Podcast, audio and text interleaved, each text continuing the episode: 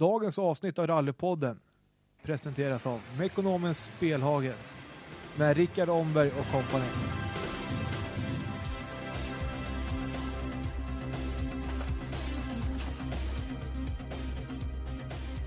Hej och välkomna till Rallypodden avsnitt 4. Är det bra med dig Daniel? Ja, det är jättebra med mig. Hur är det med dig då? Det är bara bra. Eh, vad tror du om eh, teammästerskapet i SM? Jag tror det kan bli en eh, riktig succé faktiskt. Med tanke på hur, hur teamen har sett ut i år. Och eh, nu när det även bjuds in till en liten prispott i teammästerskapet så kan det bli riktigt attraktivt att ha chaufförer med där. Ja, det låter ju riktigt intressant. Alltså. Jajamän. Och idag så har vi första kvinnliga gästen i Rallypodden. Och det är ingen mindre än Jonna Eson Bråde. Välkommen! Tack så jättemycket. Gick resan hit bra? Ja men vi har ju egentligen fått typ den första snön så att lite fördröjning kanske, inte kanske teko in i rätt tid men eh, annars var det bra. Kanon. Ja, om vi, vem är vi heter det, Jonna då? Jag är 25 år och kommer från Stockholm men är väl mest i Nyköping och Värmland är jag och eh, rallyförare. Eh, driver mitt egna team idag på SM-nivå och nästa år 2020 så har jag kört rally i tio år. Där ser man. Ja, alltid kul att ha en vetare tjej med sig så här i rallysammanhang. Och du är faktiskt en av de mest meriterade vi har i Sverige just nu som håller på med rally. Och hur kom det sig att du kom in på rallyspåret? Nej men jag brukar alltid skylla på att det är min mormor och min morfar brukar jag göra. Eh, Min mormor har åkt Monte Carlo-rallyt och eh, ja, är 92 år idag och var ute och tittade på mig faktiskt senast i SM i Linköping var hon. Sen är det ju givetvis eh, mamma, pappa, eh, ja, morbror, farbror. Så jag är liksom född med det i blodet kan man säga. Hela släkten är alltså med i bakgrunden kan man säga av ditt rallyåkande. Ja men absolut. Där om de är väldigt engagerade. Även fast jag driver teamet idag med eh, mekaniker från Värmland som sköter bilen och så vidare. Så är de ju ändå där och finns till att heja på mig. Det måste vara jättekul när man har en sån sammanhållning som jag vet att ni har runt teamet också med familj och alltihopa. Jo men det är väl någonting man har strävat efter väldigt länge. Det har ju inte kommit bara av sig själv. Har det inte gjort. Utan det har tagit flera år att bygga upp det hela. Och eh, det är väl någonting jag ändå på något sätt, även fast man är typiskt svensk, men någonting man är stolt över idag. Och att ha kommit så långt. Och jag tycker att rallysporten är en helhet. Att det är inte bara att åka rally utan det är ju det här med teamet och allting runt omkring. Man är ju som en stor familj, är man. Det stämmer ju superbra. Och eh, när började du Kom in på det här med rally? Var det redan från start att du visste att jag ska bli rallyförare när jag blir stor?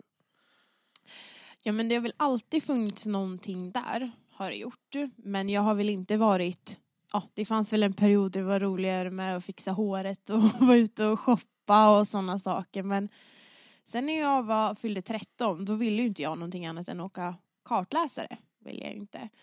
Och när jag var 14, 2008 då, så fick jag möjligheten att göra det. Men någonstans så visste jag att jag vill ju köra. Jag vill inte vara den som sitter bredvid utan jag vill, jag vill köra precis som min pappa gjorde då när jag åkte kartis med honom. Och de här grymma tjejerna som jag såg upp till då som till exempel Ramona Karlsson, Michelle Monteau och så vidare.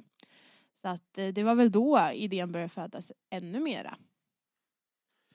Du nämner att det var pappa du började åka med. Åkte du med någon mer innan du klev över till ratten själv om man säger? Oj, nu ställde du en svår fråga.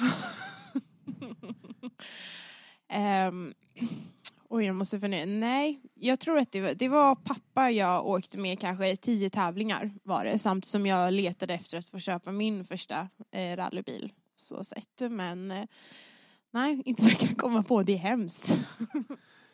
Vet du Daniel? Vi har väldigt mycket rallyförare som har dåligt minne skulle jag vilja säga. Ja, det stämmer ju. Så det är tur att vi ska ha hit en co-driver nästa gång. Ja. Ja, det är tur att de finns. Ja, men då när du kommer till vet du det, 2010 10, när du började åka själv, hur tänkte du när du skulle han- inhandla din första rallybil? Jag hade ju väntat på det här körkortstillståndet väldigt länge. För det var ju någonting som Transportstyrelsen la om. Så att eh, när jag fyllde 16 då så började jag ju övningsköra direkt och då stod jag ju fortfarande utan en rallybil. Och det var ju katastrof var det ju. Det, jag förstod ju inte hur det var möjligt när jag var 14 år och började leta efter rallybil liksom. Men eh, så började jag kolla Blocket. Jag var, ju, jag var nog den mest frekventa på Blocket och letade rallybil i alla fall. Var jag. Men eh, hittade en golfetta, gjorde jag. 18 000 kronor eller om det var 20 000 kronor.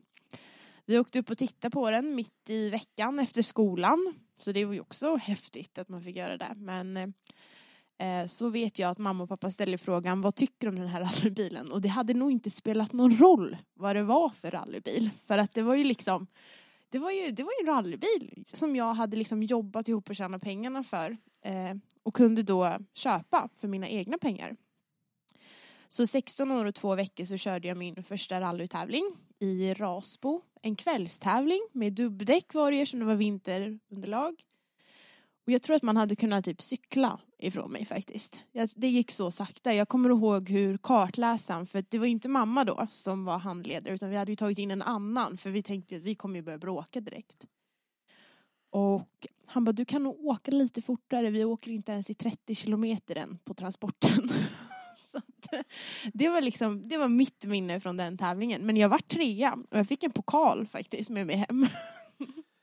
Det måste man ju ändå se som en lyckad debut om man säger. Hur mycket bil hade du kört innan det här?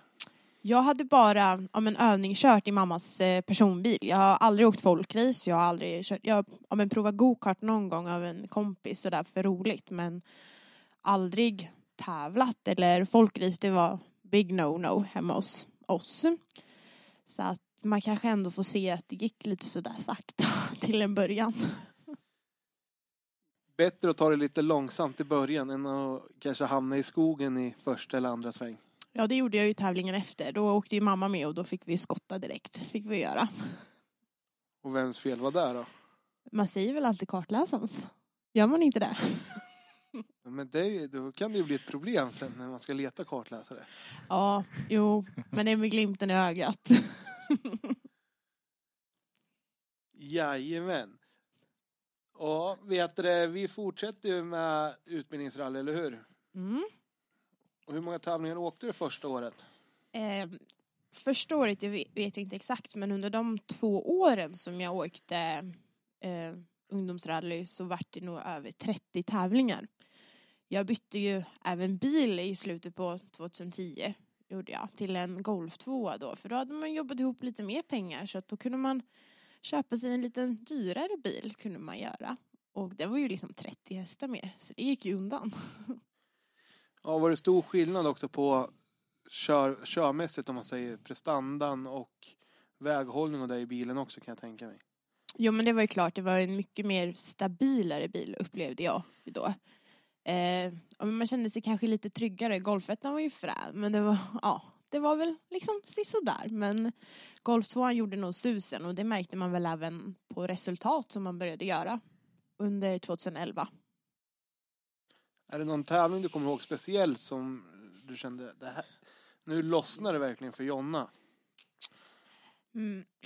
Ja, det är ju lite svårt. Det är ju några år sedan. Men jag tror att under 2011 så lossnade det nog väldigt mycket. Jag vet till exempel Roslagsvalsen, en vintertävling, hade inga större förväntningar men var med i topp fem eh, var jag.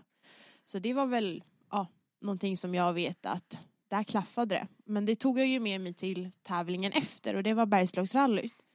Och i Roslagsvalsen hade vi gått ut eh, med eh, tidigt startnummer och det gjorde vi inte i Bergslagsrallyt utan då gick vi ut bland de sista.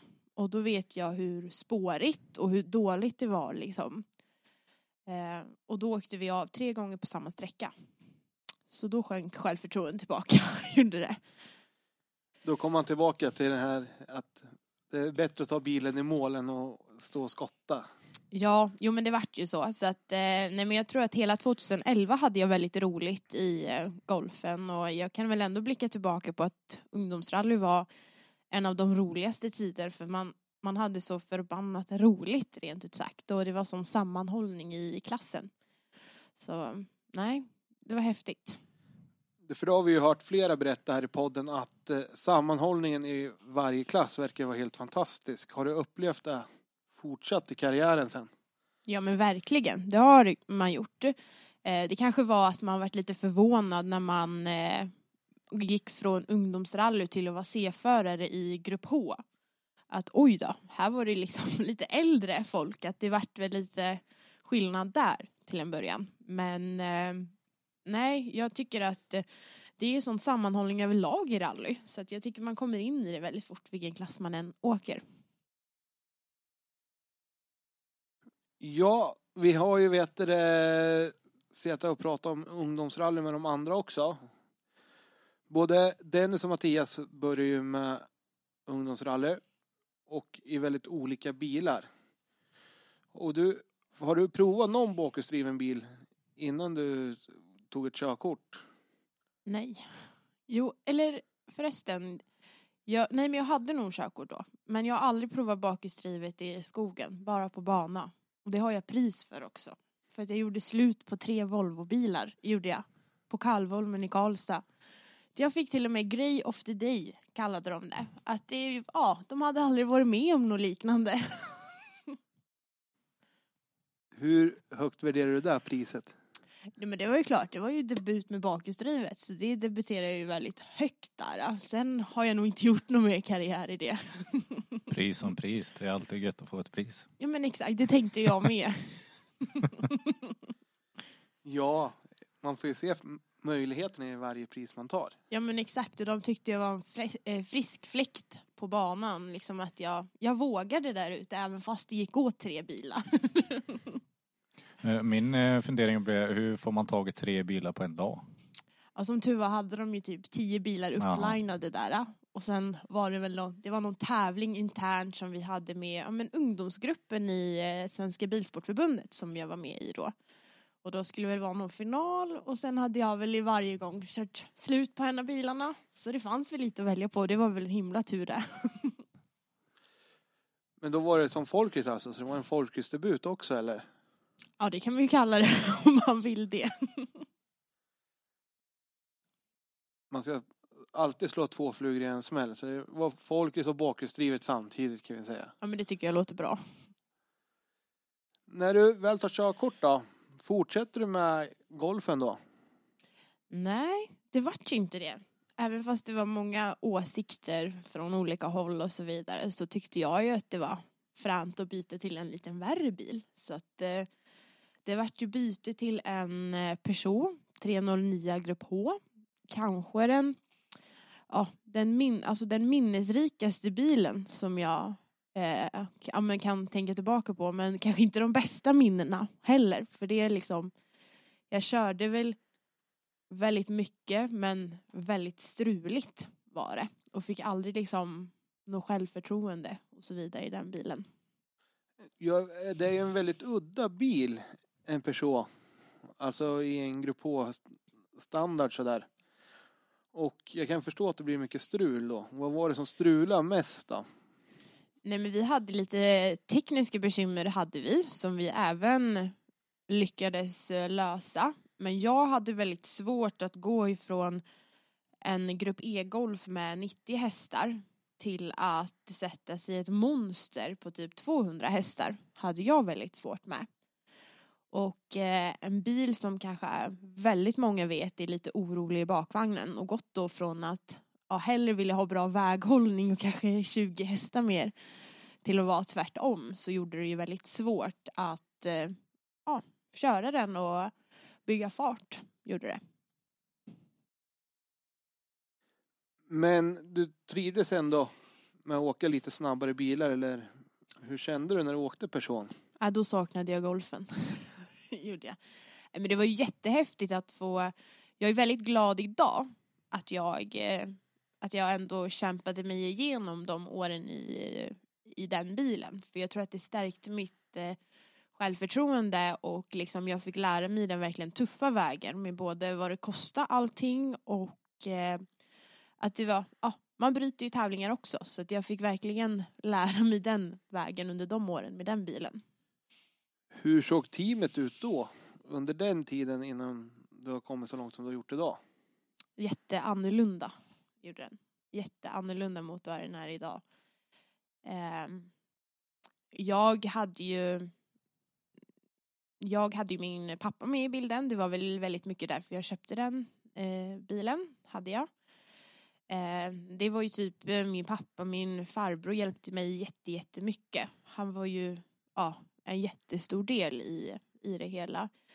Eh, mamma, alltid med sådär. Hon, och det är hon fortfarande. Ehm, eh, kartläsare var den gode Marco Kangas var det med en kaffekopp och en cigarett i handen.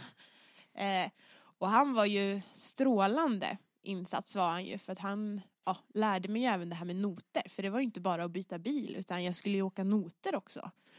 Från att liksom åkt onotat i över 30 tävlingar till att någon ska babbla bredvid en. Det vart ju jättetilt i huvudet. Jag visste ju inte alls, ska jag lyssna på den där personen liksom?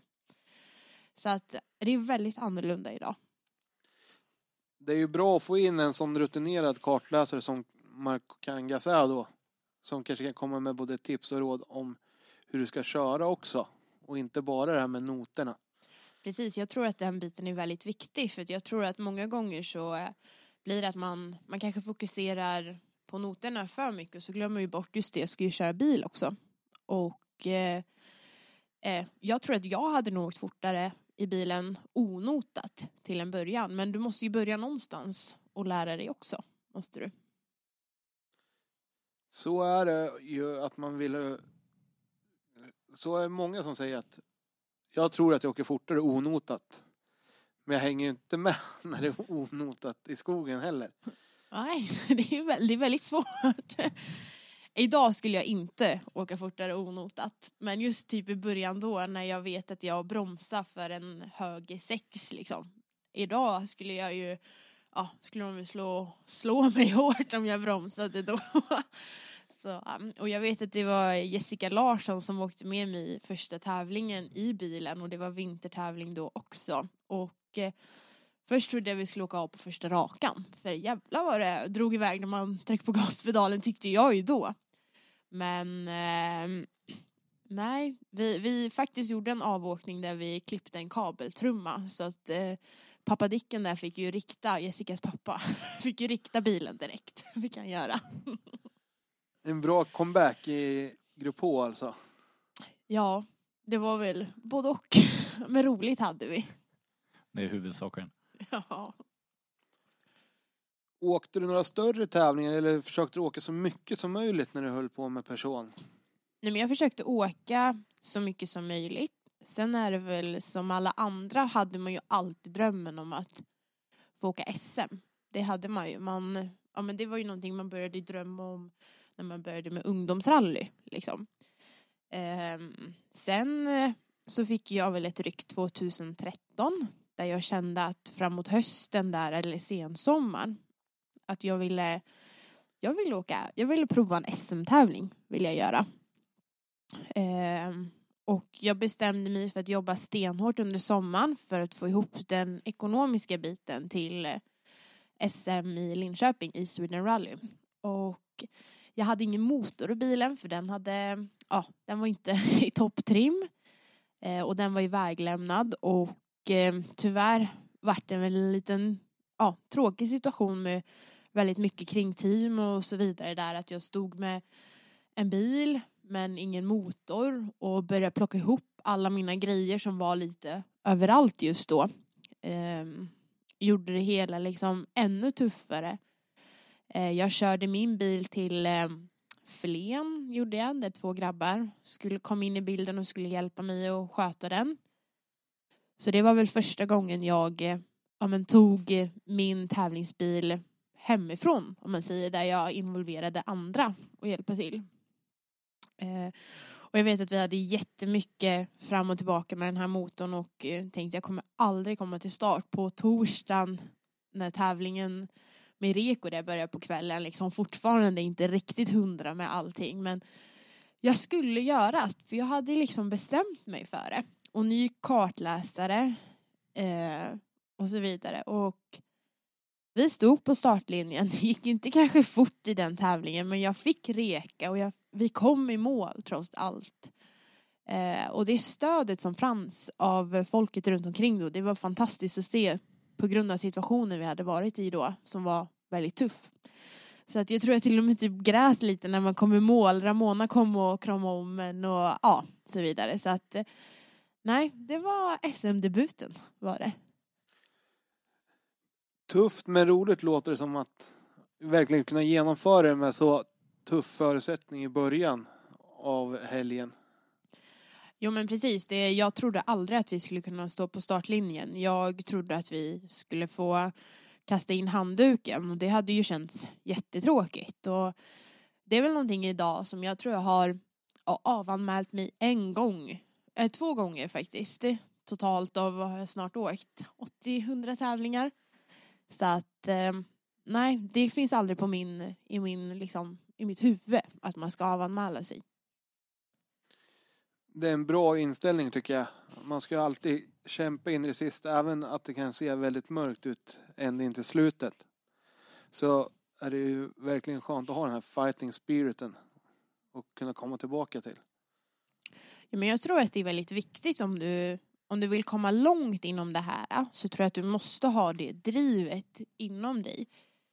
Eh, för vi alla vet ju att det är en väldigt tuff sport men den är ju riktigt rolig. Man älskar ju varje sekund av det även fast man kan sitta i garaget ibland och undra vad håller jag på med eller som när jag hade det som allra tuffast när man typ satt där ute i garaget och grät och man undrar vad, vart ska det här ta vägen. Eh, men med ja, men stora drömmar och en jädra vilja så går det bara. Gör det. Det är säkert därför du har tagit dig dit du har gjort. Också tror jag att du har verkligen aldrig släppt det här taget och verkligen kämpa ända in i kaklet.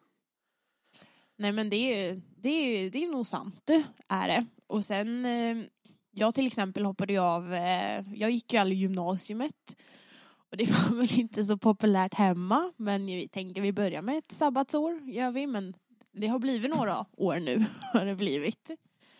Ehm, och, eh, men jag har alltid jobbat, jag har alltid liksom gillat att vara, jobba liksom. Det har aldrig varit ett hinder. Och det vet man att det måste man göra i, i den här branschen om man säger så att det är hårt arbete som krävs.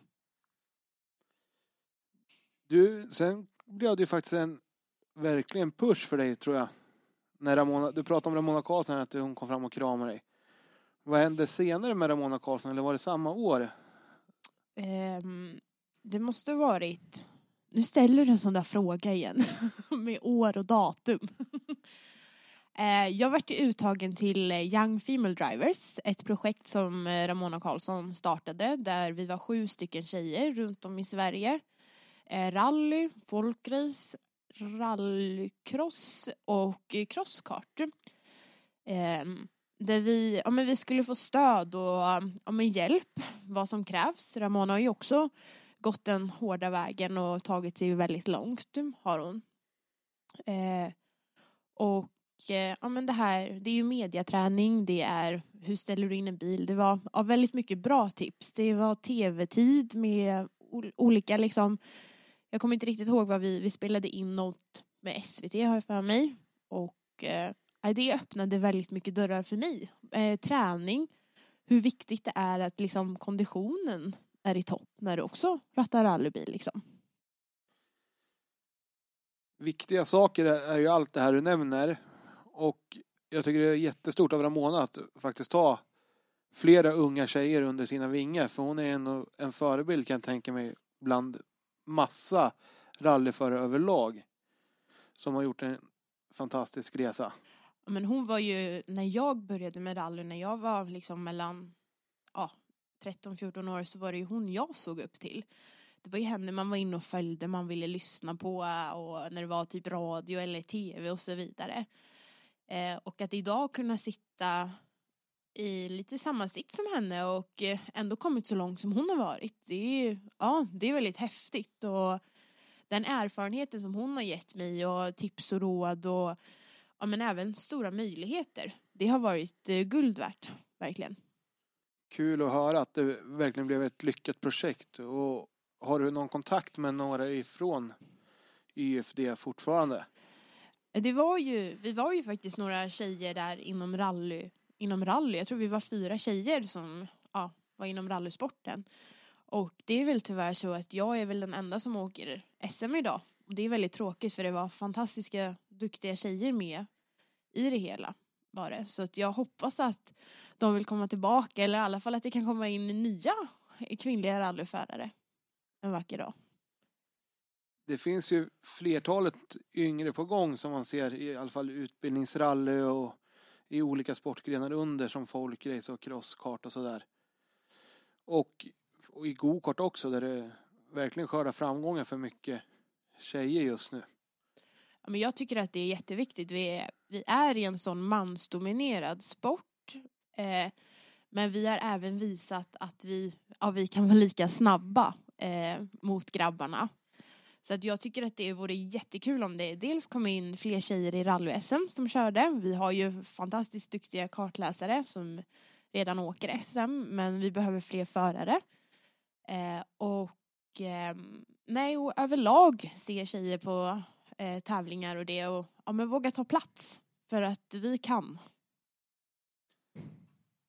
Du, det är verkligen bra ord du kommer med där, att våga ta, ta steget över också och åka i bil, alltså köra själv också.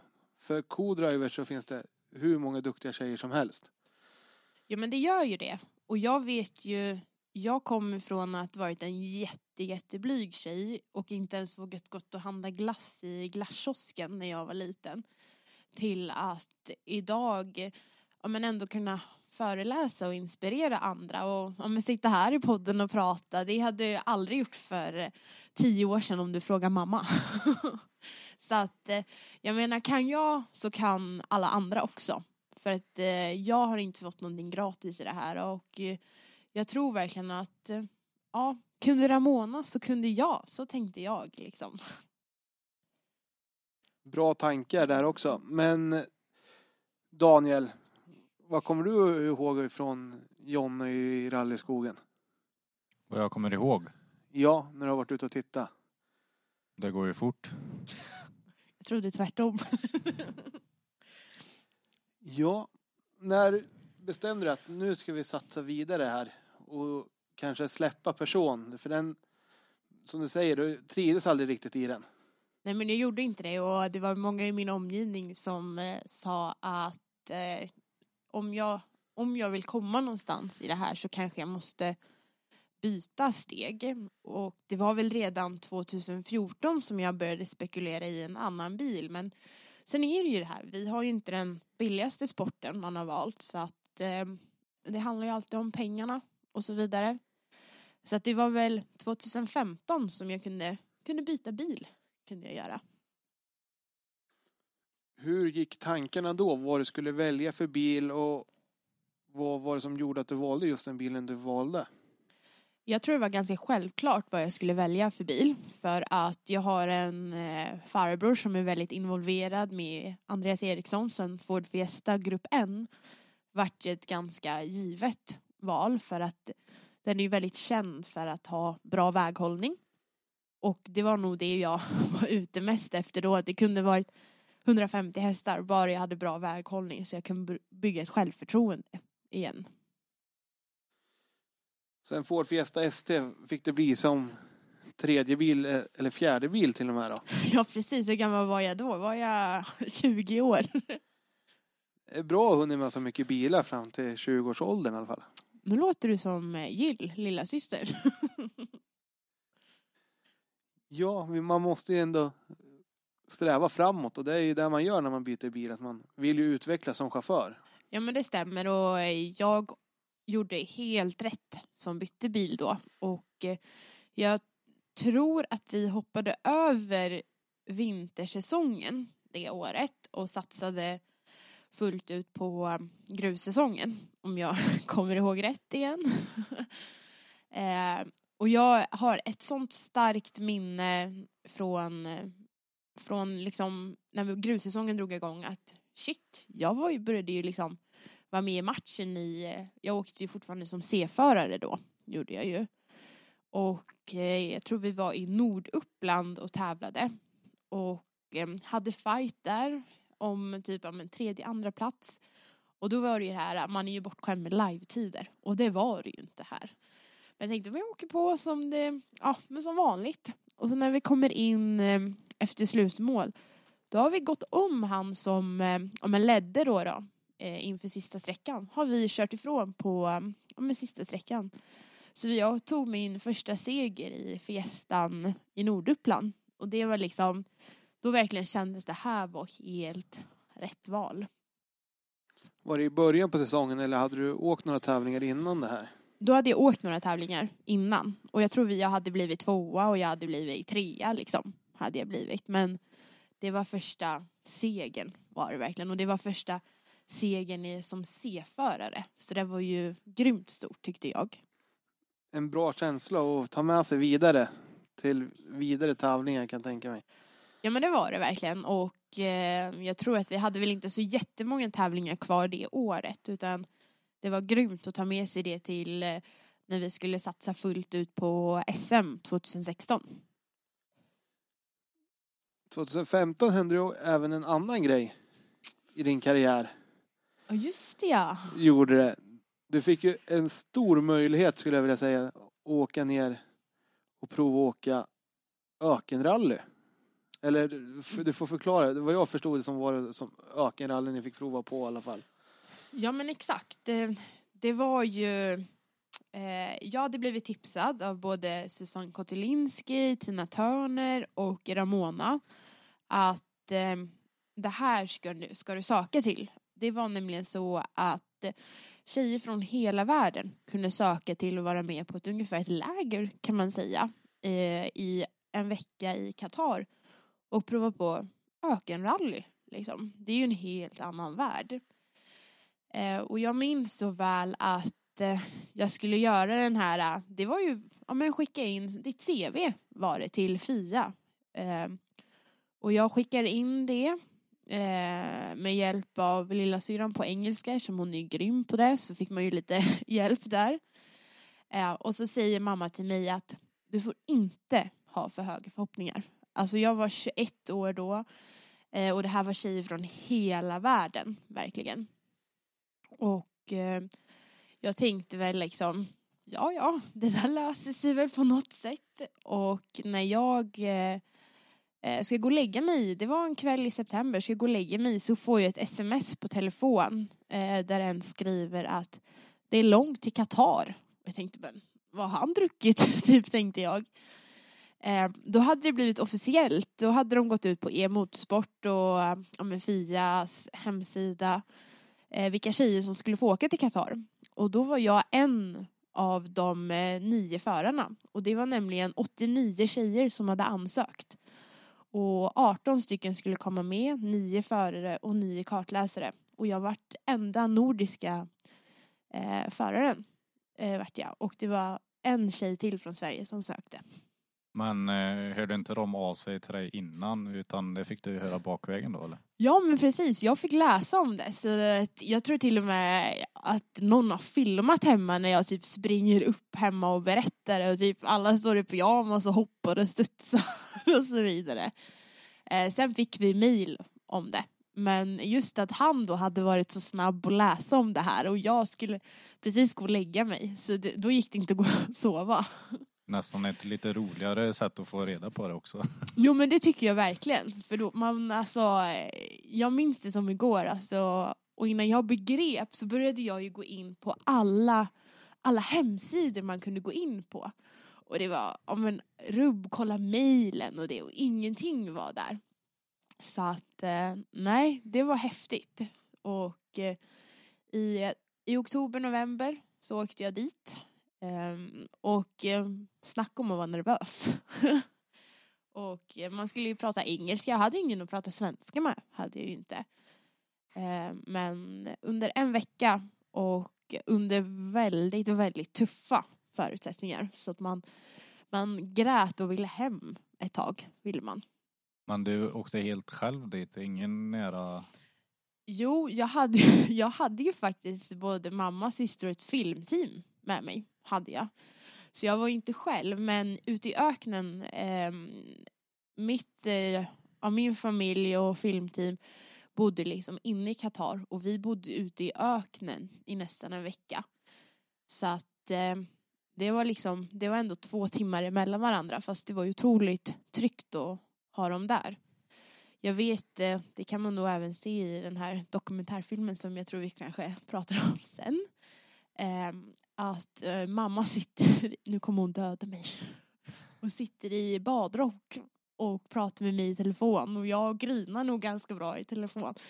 Och hon är helt förtvivlad. Så att hade hon haft en bil där då, då hade ju hon kunnat åkt ut dit och ja, hämtat mig. Eller vad. Så det kanske var bra att hon inte hade det i det läget.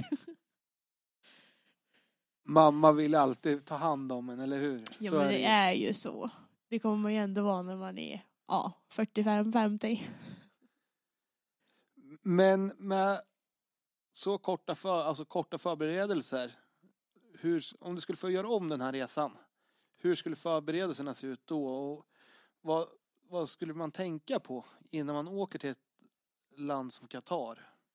Ehm, man blev ju väldigt varnad för det här med kvinnosynen där borta. Eh, så jag vet att vi liksom, ja, man var väldigt tvungen att tänka på vad packade man med sig för kläder. Vi skulle ju vara i 45 graders värme men du fick inte gå i shorts. Fick du inte. Ehm, och det var väl en av de tuffaste bitarna att eh, kunna ja, men, hantera synen som de hade på kvinnor där borta och det var väl egentligen inte männen för de var ju väldigt exalterade över det här projektet att få dit tjejer som håller på med en mansdominerad sport och visa att vi också kan. Det var mer tjejerna kanske där borta som ja, men var Qatar-tjejer som ja, såg ner på oss. Eh, sen är jag väldigt stolt idag att jag kunde, kunde genomföra det för jag vet att jag var den yngsta deltagaren och den äldsta var runt 35 och hon ringer hem till sin man och gråter för att det var liksom under de förhållandena. Eh, vi höll liksom på från mellan 5 och 6 på morgonen till 11-12 på, på natten. Eh, och eh, jag vet så väl att när jag hade pratat med mamma så säger mamma att eh, du kan, du behöver inte tvinga till att göra det här. För vi hade ju lagt ner massa pengar med flygbiljetter och ja, men allt utrustning och det för att ta oss dit. Så det var ju ingenting vi bara blev bjudna på. Var det inte. Eh, men då säger hon att du inte är tvingad till att göra det här. så att du kan avbryta det när som helst. Och eh, jag säger, säger väl att men vi hörs imorgon så får vi se liksom. Eh, och då skulle vi ut i öknen och börja åka och här åker vi liksom sträckor på 7-8 mil i 45 graders värme med full värme på i bilen. Och när vi gnäller här hemma när vi har så varmt då, då är det liksom, ja det är ganska lugnt då om man tänker tillbaka på Qatar. Men eh, då var det ganska kul för att då hade vi ju, det var ju tävling mellan oss alla tjejer var det ju. Och eh, det var ju stjärnor som Molly Taylor, Emma Gilmore som är alltså rutinerad tjej som åkte VM. Och då har vi en prolog vi ska köra där vi ska typ kvala in till startpositioner på om det var fredag morgonen. Och den vinner jag. Och det var liksom så här just det, jag kan ju det här. Jag har visat dem att jag är den yngsta men kör ifrån dem. Så att det varit en väldig boost att kunna visa sådana framfötter även fast det var tuffa förhållanden. Vad för slags bilar var det ni åkte där nere? Ja men det var Toyota, eh, jag tror det var Nissan fyrhjulsdrivna, sådana där eh, stora rackare var det. Eh, det var inte värsta bilarna, absolut inte. Men jag tror att det var ändå bra bilar för oss som kom dit och var nybörjare i öknen. För att jag tror att jag hade aldrig kunnat förutsätta hur det var att köra i ökning. Alltså, eh, vi skulle skotta sand. Alltså vi skottar snö, gör vi. Vi skottar inte sand, men det gör man ju i Qatar, gör man. Eh, så att, och jag vet, och det är typiskt mig. Man, liksom, hjälmen kommer på, man, man är odödlig rent ut sagt. Och vi åker den här sträckan som var sista sträckan för hela veckan som är på åtta mil. Vi valde att starta först på morgonen så vi startade redan runt fem tror jag på morgonen för då har inte solen gått upp så då är det inte lika varmt ute. Och man åker upp liksom för ett, ja men ett brant, en brant berg eller sanddyna, en brant sanddyna. Och eh, när vi ska ner för den då ser vi bara himlen. Och då ska man liksom, man ska ha liksom som en liten, vad ska man säga, en liten stämpel där nere av en liten tekopersonal. Och så säger Rihanna och Gelsimino då som åkte kartläsare med mig den dagen att eh, vi, ska, vi ska vara här nere. Jaha, säger jag, men jag ser bara himmel. Ja men det är här nere. Jag bara, men tror vi vågar åka ner för det här stupet då? Och jag vet att vi båda var väldigt skeptiska i bilen. Men så tänkte jag, ja men den där lilla gubben där nere måste ju komma ner på något sätt. Vet jag hur jag tänkte. Och så tänkte jag, nej men jag provar. Och jag vet hur vi tog ett djupt andetag båda två innan vi såg liksom, ja men innan vi såg sanden igen typ. Det är nog det, alltså det absolut värsta som jag någonsin gjort i en tävlingsbil. Att liksom inte veta om vi rullar framlänges här nu. Utan, eller så går det bra, men det gick bra.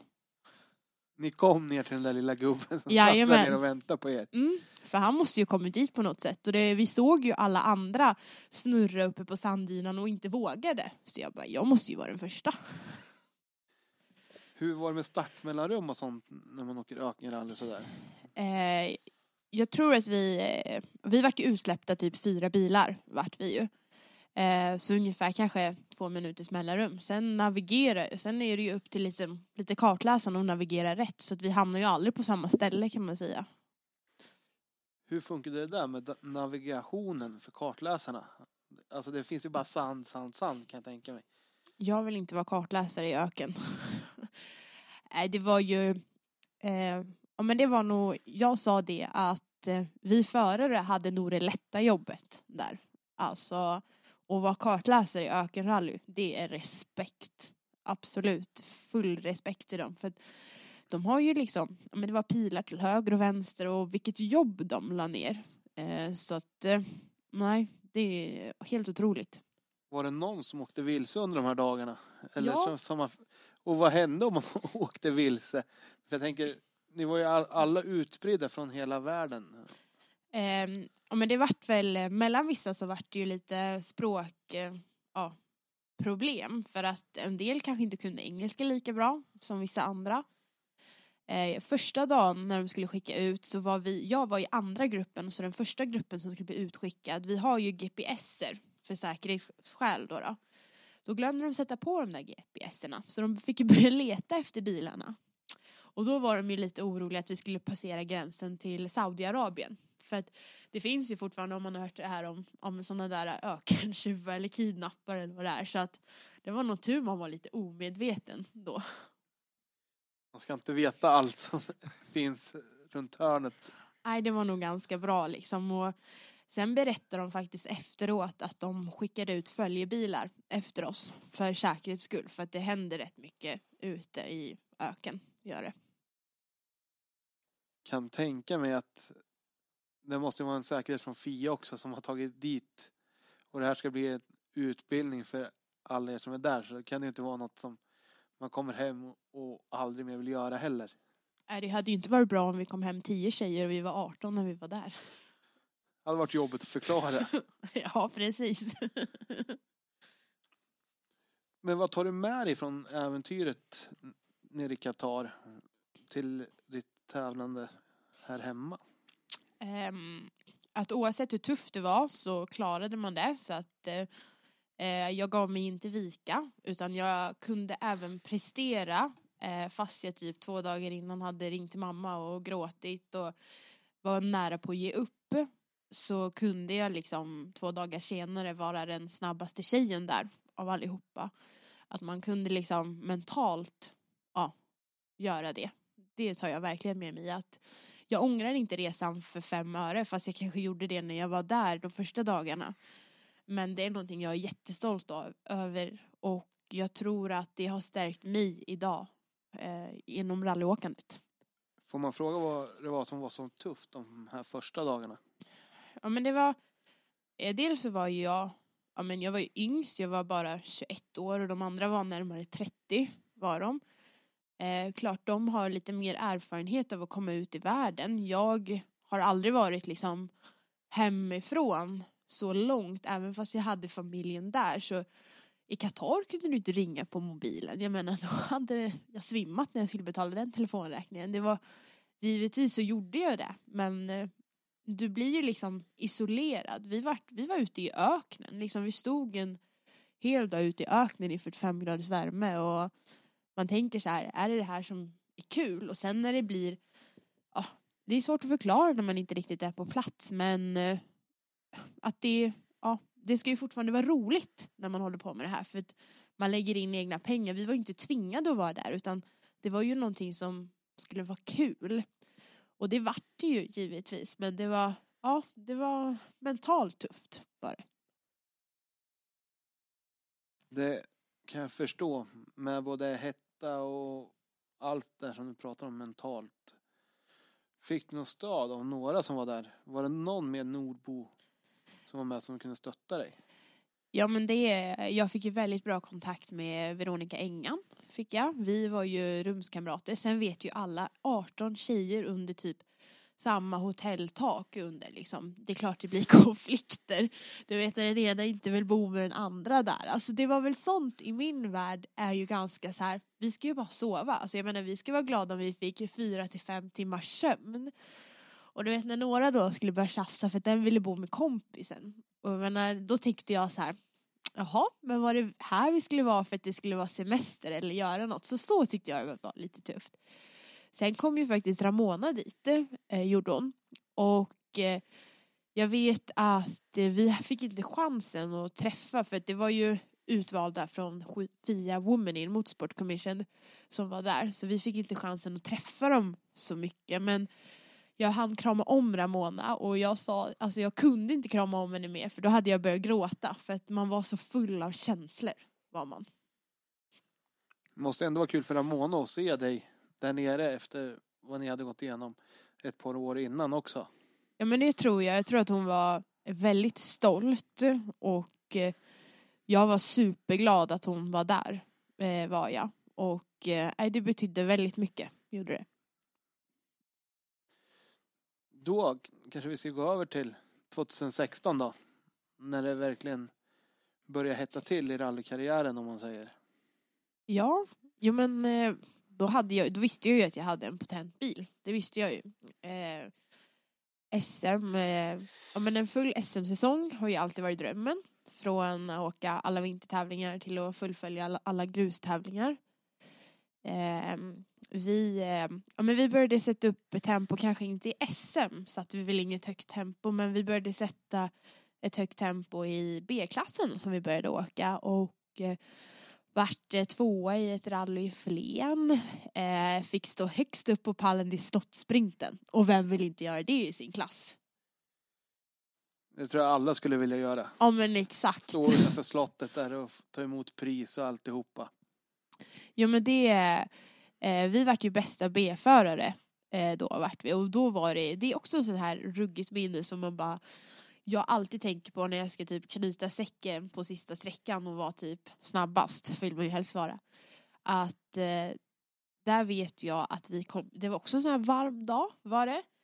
Vi kom in eh, till service vid slottet och de meddelade att en sträcka hade blivit struken. Och då tänkte jag, nej, det var ju inte bra. För att jag måste ju ha den sträckan för jag ska kunna ta igen sekunder som jag hade tappat på tidigare. Eh, och eh, eh, men ja, så är ju läget ibland liksom. Och den sista sträckan, jag vet inte hur lång den kan ha varit. Två och en halv kilometer ungefär tror jag den är. Den som startar och sen kommer den ner i allén vid slottet. Mm, så vek man vänster, gjorde man, och så gick man i mål. Eh, och eh, jag vet när jag startade den sträckan att ja, men jag måste kunna ta andra platsen. För grabbarna kommer ju stå upp och köra och det var ju en R2 och det var en KitKar Astra om jag minns rätt. Och eh, jag bara bestämde mig i starten och eh, jag har nog aldrig kört så bra och bestämt i Fiestan som jag gjorde då. Och när jag kommer i mål då är vi ju snabbast plus att vi går ju om grabbarna så vi vinner ju. Ja, den känslan måste vara helt otrolig och det finns ju en inkap på den här resan på tuben, eller hur? Ja, det stämmer. Det är lite så här efter, när vi är lite tveksamma på om vi vinner eller inte. Och det var ju gubbarna från Hällefors som vi slog. Den, den måste jag ju rekommendera. Det är ju Slottssprinten 2016 SS5 tror jag det är.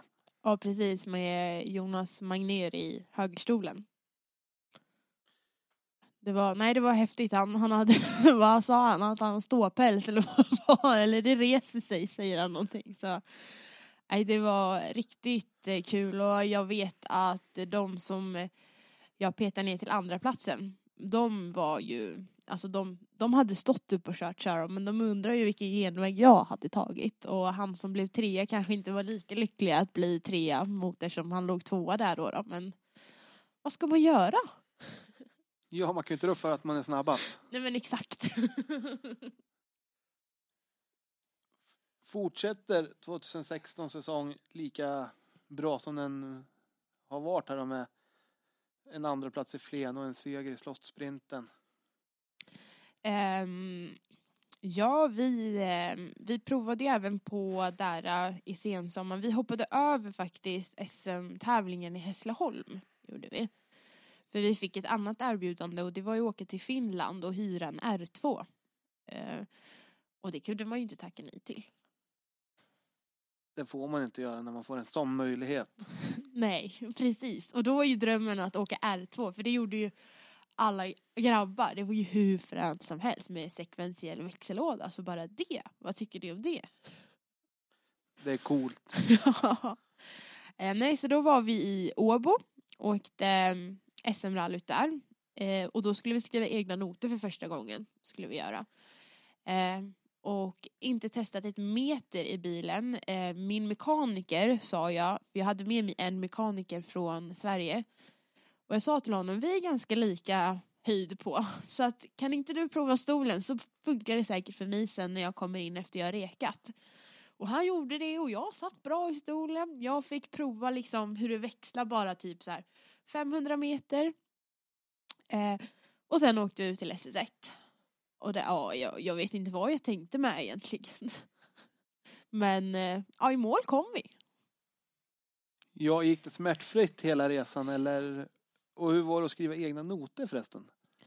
Ja men det var ju början av det här nu med att vi skriver egna noter idag. Eh, var det. Och eh, eh, det var väldigt speciellt. Alltså det var, det var inte lätt. Var det inte men eh, vi, gjorde, vi gjorde vårt bästa av det. Och nej det gick ju inte smärtfritt. Vi la oss ju på sidan på sista sträckan men vi skulle ju utnyttja försäkringen också. Man måste utnyttja alla förmåner man har med att låna en bil. Ja men exakt. Vem var det som åkte med dig när ni åkte till Finland då? Eh, då åkte Madeleine Buskas med mig. Så då gjorde vi debut där tillsammans. Vi hade åkt eh, eh, en tävling tillsammans innan. Hade vi gjort. Så att eh, nej, det var häftigt att få åka över dit och vara två svenska tjejer och göra det hela. Hade hon någon erfarenhet av att skriva noter innan så du fick någon hjälp därifrån eller var båda helt rookie på det? Vi var helt gröna båda två. Tuff uppgift och då är det riktigt bra att lyckas ta sig i mål kan jag tycka. Ja, och så i Finland. Det är ju ganska breda och snabba vägar där. nej men det var, det var jättekul var det verkligen. Men när du kommer hem från Finland, hur fortsätter du då? Eh, då fortsätter vi i Fiestan, gör vi. Eh, och då åker vi ju SM i Linköping och eh, eh, nej vi skrev inte egna noter då, tror jag inte vi gjorde, nej. Men då gjorde vi ju som alla andra gjorde där på lördag morgonen på första sträckan, åker av. Den sträckan skördar sina offer kan man säga. ja, man var ju inte ensam att stå på den. Nej, det var ju ett tiotal bilar har jag för mig. Och det var mycket av SM-striderna som avgjordes där i skogarna. Jo, det var ju väldigt tråkigt men det är ju en del av sporten också så att eh, ja, vad ska vi göra? Nej, det är bara att bita ihop och komma igen, som man säger. Jo, och jag tror att eh, det är ju inte alltid medgångar utan det finns ju motgångar också.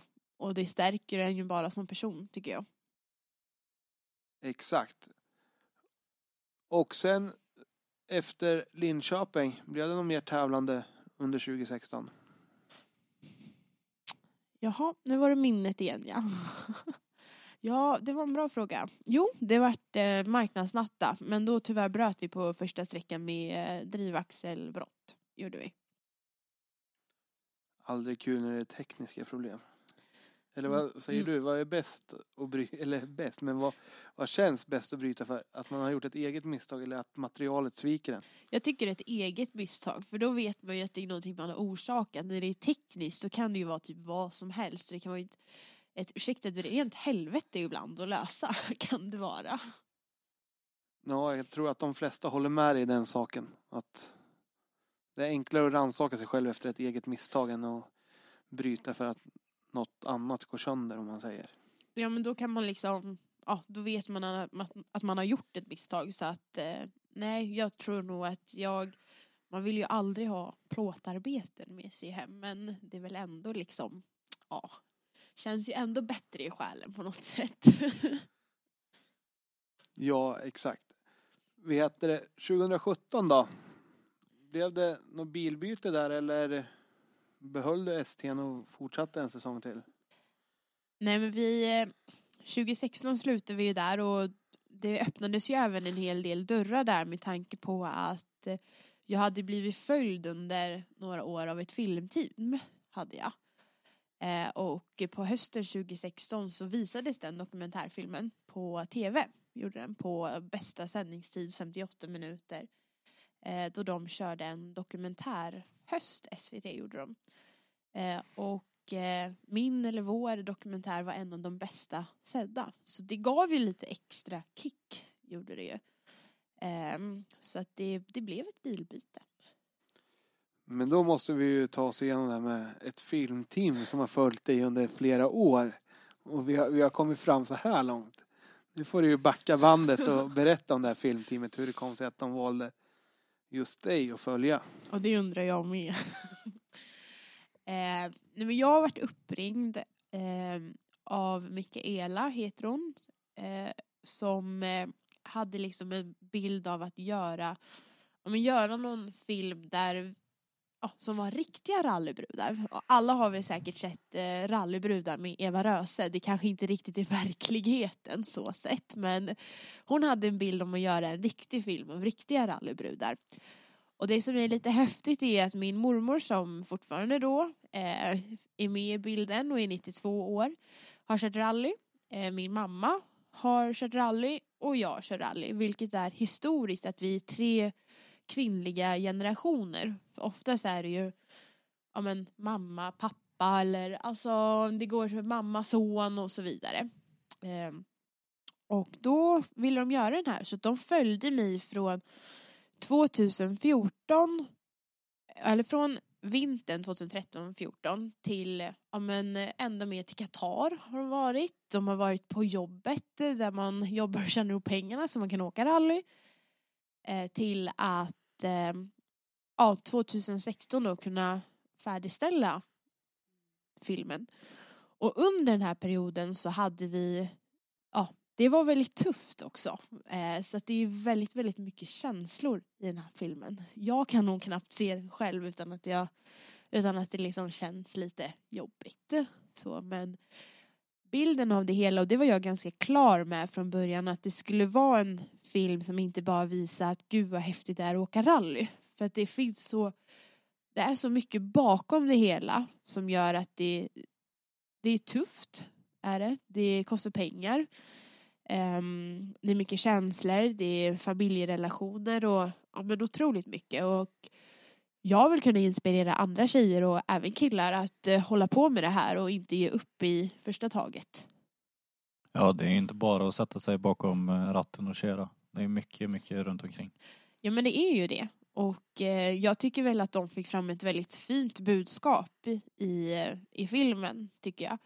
Eh, att eh, ja, men just som du säger, det är inte bara köra som många kanske tror att det är ibland som inte är involverade i motorsporten. Och sen var väl tanken med filmen att det ska inte bara sträcka sig till motorsportfolk utan det ska även sträcka sig till ja, men den som gillar att ut och spela golf exempelvis. Att de ska få se att ja, jag var en tjej i skolan som hade det jättetufft men att jag är, har kommit så pass långt också. Det är ju viktigt att det blir en sann berättelse av en sån här dokumentär. Och jag som har sett den tycker att det verkligen speglar hur du är som person också. Men det, det betyder jättemycket att höra och det, jag har alltid, även fast när dokumentären släpptes, vilja vara samma person som jag var innan som jag är idag. Även fast man har blivit några år äldre. Men eh, jag tycker att det är viktigt att även fast man blir kanske lite större inom det man håller på med så är det viktigt att behålla samma, ja, samma person som man är. Det är ju superviktigt att ha det alltså med sig att bara för att man är med på tv så är man inte en bättre person utan man är samma vanliga dödliga människa och hålla fast vid det. Ja men precis och jag vill också bli behandlad precis som Jonna vill jag. Inte för att jag har varit på tv men sen är det ju, jag tycker det är jättekul att det är så många som har sett dokumentärfilmen. Eh, för att jag blev kontaktad av gamla lärare och det, det värmde otroligt mycket att eh, mina gamla lärare som såg hur tufft jag hade det i skolan med de absolut sämsta betygen eh, har kommit så pass långt. Eh, och jag är sån här att jag tycker inte det ska behöva ha, nu ska jag inte vara sån mot skolan, men bästa betygen. För jag menar på att har du den viljan så kan du komma lika långt ändå. Jag håller helt med där. Jag är också en kille som inte hade världens bästa betyg men jag tycker ändå att man, man tar sig dit man vill i livet bara man har kämparinstinkten. Jo men exakt och det tror jag typ de flesta i, i rally har. För annars skulle nog ingen av oss sitta i den sitsen som vi sitter i. Skulle de inte. Så att eh, och göra det man älskar. Jag älskar det här även fast jag eh, tycker det är skittufft ibland om man stöter på motgångar men, men jag älskar varje sekund av det och jag hoppas jag kan ha möjlighet till att hålla på med det massa, massa, massa fler år. Går det att se den här dokumentären någonstans eller hur gör man, går man tillväga? För jag kan gissa att flera av lyssnarna inte har sett den här. Eh, dels så finns det lite längre version på DVD som man har möjlighet till att köpa och då kan man jättegärna kontakta mig på Facebook eh, eller mail, gå in via min hemsida. Alla sociala kanaler. Eh, så kan jag jättegärna, den kostar 200 kronor så kan man skicka, skickar jag den. Sen finns den även om man söker Jonna, en film om riktiga rallybrudar. Så finns den att hitta på nätet där. Då måste vi fråga, vad, vad har du för nickname på dina sociala medier? Ja men det är ju Rally-Jonna då, men även Jonna är som bråde. Och det kan man ju gå in och gilla. Då var vi framme vid 2017. Och det här öppnar upp, som du säger, till en ny bil. Ja. Vad hamnar du i för bil då? då? Det, är de, det är de häftiga grabbarna åkte. En R2. En Peugeot 208 R2 som jag hämtade hem i Finland. Nu var jag ju lika cool som dem, tyckte ju jag. Nu hade du samma förutsättningar. Ja men exakt, det hade jag ju. Eh, eh, nej men det var jättekul. Jag fick ju en huvudsponsor, eh, fick jag, som eh, eh, man ställer sig för lite andra förutsättningar, gjorde man. Men eh, en säsong som jag såg fram emot, det skulle bli mycket, mycket bilåka. Och det är ju liksom det man drömmer om. Med mycket bilåka så kommer ju också farten. Ju fler kilometer du har i bilen, ju bättre grundtempo får man. Ja men exakt, vi hade möjlighet till att köra, men, köra ett eh, test under tre dagar. Vi hade möjlighet att testa dagen innan tävling. Vi hade vi hade väldigt bra förutsättningar för att bygga mycket fart i den här bilen. För vi fick inte glömma bort att vi skulle ta, ta året som ett lärår också. Det är ju viktigt att få med ett lärår när man kommer helt ny i en bil och då är ju de här testen jätteviktiga. För det är där man kan ju prova inställningar och prova hur man lär sig köra bilen och alltså, du, du vill inte göra de ändringarna under en tävling tror jag. Nej men så, det stämmer ju och jag har ju fått möjligheten att ha med mig eh, Patrik Karlsson som tidigare jobbat på Elin som idag driver eget. Där han har lärt mig väldigt mycket det här med inställningar och hur viktigt det är att prova olika fjädrar och ja, men, eh, ja, man har kunnat labba bort sig lika väl som det kunnat blivit succé. Eh, och tagit den tiden har varit väldigt lärorikt och även fått nöta mil i bilen. Och det här var ju även ett år där vi vi visste att vi började med SM-sprint där vi skulle skriva egna noter. Vi eh, fick ett ryck och åkte till Finland och åkte tävling och vann den klassen där borta och fick skriva egna noter. Så där var början för oss att eh, lära oss att skriva egna noter. För då var det ingen idé att börja med arrangörsnoter igen. Nej, för i Finland finns det ju inte några arrangörsnoter att tillgå. SM-sprinten fanns det väl någon slags beskrivning men det fanns ju inga noter att ha där heller. Nej, så att vi såg det ju som en jätte, jättebra möjlighet att eh, lära oss. Att, och även att vi hade åkt så mycket test så kunde vi skriva egna noter på det. Så att försöka verkligen kicka igång det. Och med notskrivningen, hur la du upp din plan där? Vilken plan? Men hade du, flera har ju nämnt att de kör med tejpade rattar eller och vissa har något annat system när de skriver. Mm, jag har inte kört det här med tejpad, eh, tejpad ratt. Eh, jag måste vara ganska unik i det. Men jag har typ känt att vi har rekat i så många olika bilar. Så att vi har liksom... Ja, det blir ju inte riktigt rättvist om jag har förstått det rätt med tejpandet om du hoppar bland olika bilar. Så att eh, jag har försökt gå på känslan. Har jag försökt göra. Det har säkert misslyckats ett antal gånger men Eh, som idag så känner jag mig ganska säker med magkänslan när jag typ, eh, ja, när vi skriver noter. Vilka svängar är svårast att gradera? Mm, jag tycker väl eh, treor kan jag tycka. För du vill ju, jag tror att du kan hämta mycket tid i en trea lika väl som det kan bli riktigt, riktigt åt skogen.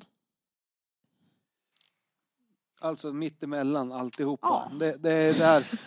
ja, det, precis. Det var lättare så. Mitten av allt alltså. Ja, men exakt. Då var vi klara med notsammanfattningen och rullar vidare mot nya sträckor. Ja, men precis. Um, nej, men det, det var ju, alltså det är ju fantastiskt kul att skriva egna noter. Jag tror att man som eh, eh förare har mycket mer, alltså jag är mycket mer alert är jag när vi rekar. Så att, eh, men jag tror också att man måste lära sig från början med att åka onotat, man måste åka arrangörsnoter och så vidare. Så där tycker jag att man kan runda av det. Kör du siffernoter eller beskrivande noter? Siffernoter kör jag. Och eh, jag har faktiskt läst beskrivande och, i, som kartis i år. Men det, ja, det blir helt koko i huvudet. Helt tilt. Ja, du vet, det kan komma om det, ja vad det nu kan stå i de konstiga hieroglyferna typ tycker jag, men säger man någon siffra ibland och så blir det en liten fyra där fast det är typ en medium eller någonting. så. Men man ska prova allt, det lär man sig mycket av. Ja, men jag tror att man även som eh, förare ska prova att åka kartläsare. För att det jobbet de gör, det är, det är ett grymt jobb de lägger ner sig på. Och speciellt de här kartläsarna som åker på högre nivå och SM som vi åker på.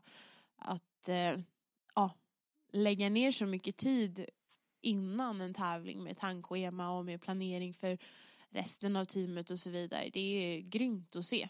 Även fast vi förare tycker att vi gör mycket så är ju oftast en involverad kartläsare väldigt ja, aktiv. De gör större jobb än vad många tror.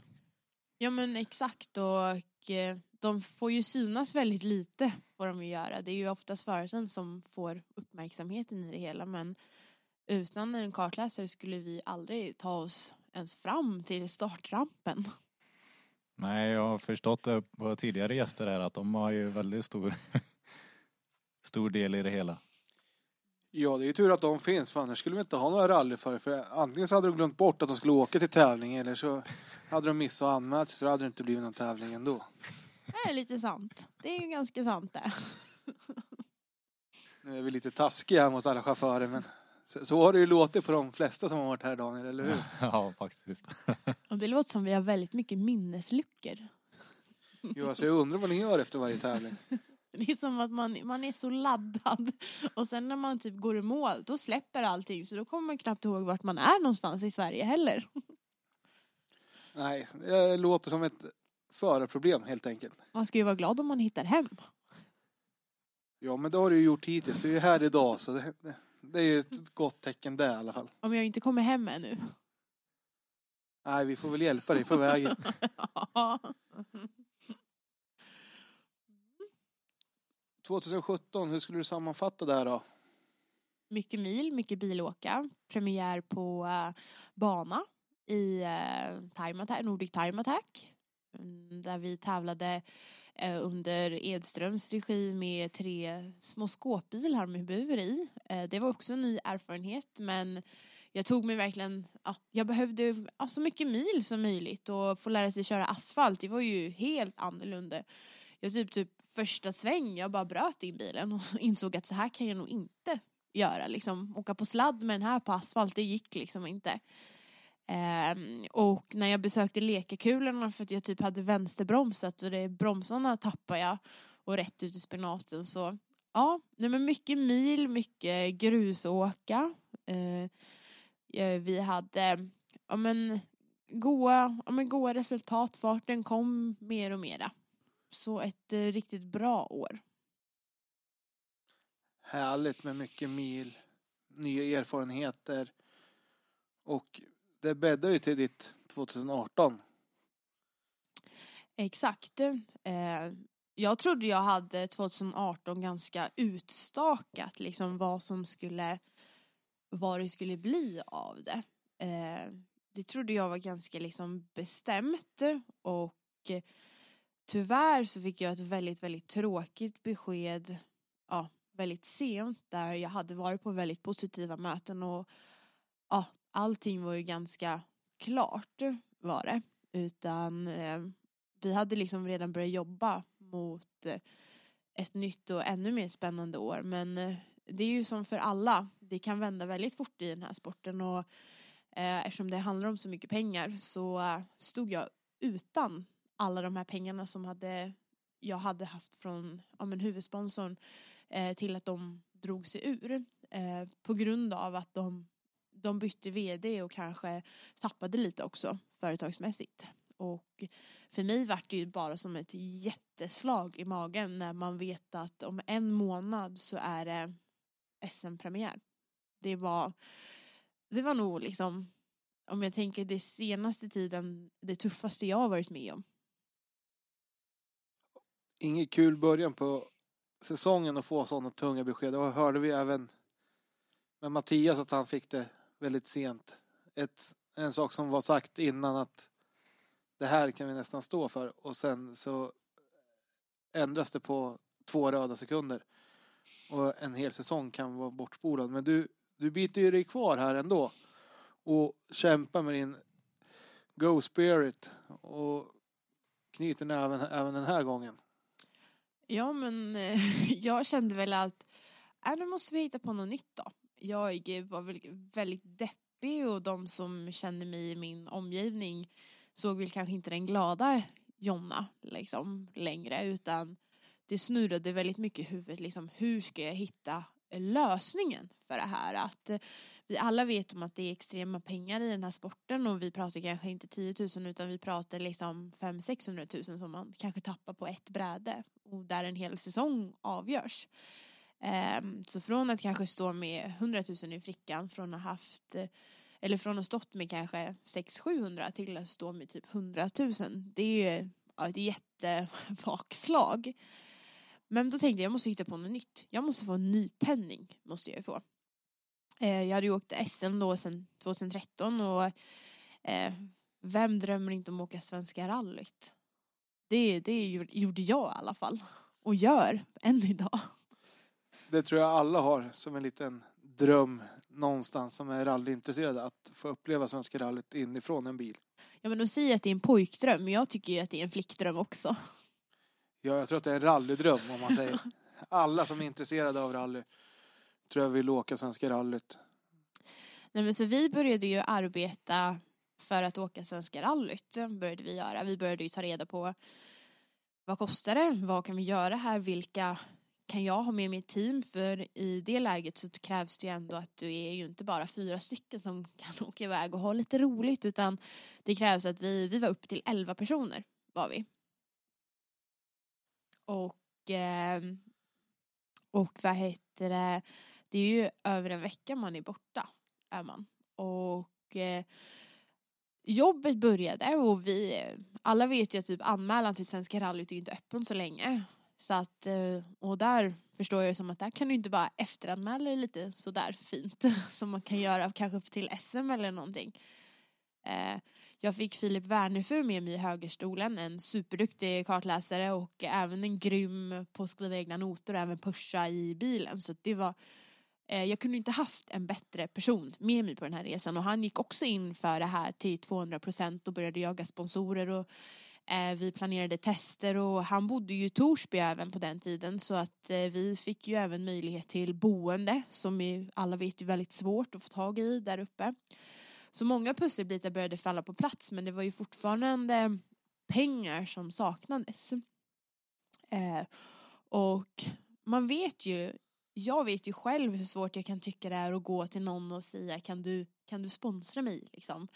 Eh, men eh, då tänkte jag att jag måste ju hitta ett sätt att nå ut till folket eh, där jag kan ja, ge tillbaka någonting för dem som eh, vill vara med och stötta. Och då tog vi ju även fram DVD-filmen och vi sålde eh, platser för privatpersoner som företag på rallybilen och tack vare eh, så mycket fantastiska privatpersoner och eh, företag som jag aldrig ens känt till innan som kontaktade mig eh, och till supportet kring att köpa en DVD-film för 200 kronor eh, så kunde vi starta. Kunde vi göra. Och eh, det, alltså den tävlingen och det engagemanget, det kommer vara svårt att slå, kommer det göra. Att, tack vare alla runt om i Sverige som ja, men verkligen hejade på och eh, skickade in en slant och även, jag vill alltid ge tillbaka någonting för jag tror att det är viktigt om man ska bibehålla sina samarbetspartners och så vidare. Um, det var helt otroligt att se så att vi kunde stå på startlinjen på Karlstadtravet en, ja, för blir det snart i två år sedan i februari. Det är lite sjukt länge sedan tycker jag nu. Det hände väl en annan sak också där. Vid 2018. Du sa att du tillbringar mycket tid i Nyköping. Och vad gjorde du då? Jo men jag tyckte att eh, eftersom vi driver företag i eh, Nyköping, gör vi. Vi driver eh, hamnkrogen nere i Nävekvarn och jag känner att eh, det finns väldigt mycket goa vänner i Nyköping så bytte jag klubb och började tävla för SMK Nyköping. Och det var väl också tack vare att jag har en del eh, samarbetspartners som är från Sörmlandstrakten att det, det klingar lite högre att tävla för eh, en klubb som har sån gemenskap tycker jag eh, och sammanhållning. Att jag har fått väldigt många fina nya vänner av att bara varit med i klubben har jag det är viktigt det här med sammanhållningen. Och det blir ju alltid kul när det kommer in flera som åker samma serie också. Nu var du ju ensam i, i Svenska rallyt från SMK Nyköping men vidare sen i SM och, där, så, och i Svenska rallycupen också. Det är, vi, det är väldigt många aktiva rallychaufförer i SMK Nyköping. Ja men precis, det är ju jättekul att vi är, är så många som både åker SM har vi ju varit några förare och och, och även när det kommer till liksom, ja, men aktiviteter och det här med att eh, hitta på grejer när det ska arrangeras tävling och så vidare. Och det här med att man kan lyfta luren till någon inom klubben och så ställer de upp och hjälper till lika väl som ja, man gärna hjälper till tillbaka. Och det är, jag tycker det, det, är väldigt, det är väldigt stort för jag tror inte det är så överallt faktiskt. Nej, och det är ju som sagt stora fördelar med att ha en stor bred klubb där man har många olika spektrum om man säger inom rallysektionen också. Vissa siktar mot toppen och vissa är, är på gräsrotsnivå och åker om man säger. Och det tror jag gör att man får väldigt kul och så. Sen kanske inte alla tycker att det är jättekul att vara med i en, i en klubb som Nyköping heller. Det kan vara så också. Men så, det spelar nog ingen roll vart man är. Så finns det ju alltid både och. Finns det ju. Så är det ju. Men fortsatt efter Svenska rallyt så bestämde du dig för att fortsätta med SM. Vi hade ju hoppat över, eh, var det två SM-tävlingar det året på vintern? Det var det. Ja. Och vi valde ju att hoppa över dem för att eh, ja, men, satsa fullt ut på Svenska rallyt. Och, eh, det är väl någonting som jag var väldigt glad över att jag kunde göra eftersom vi kunde komma i mål och vi blev tvåa i den klassen som vi tävlade i då. Så det var jättekul.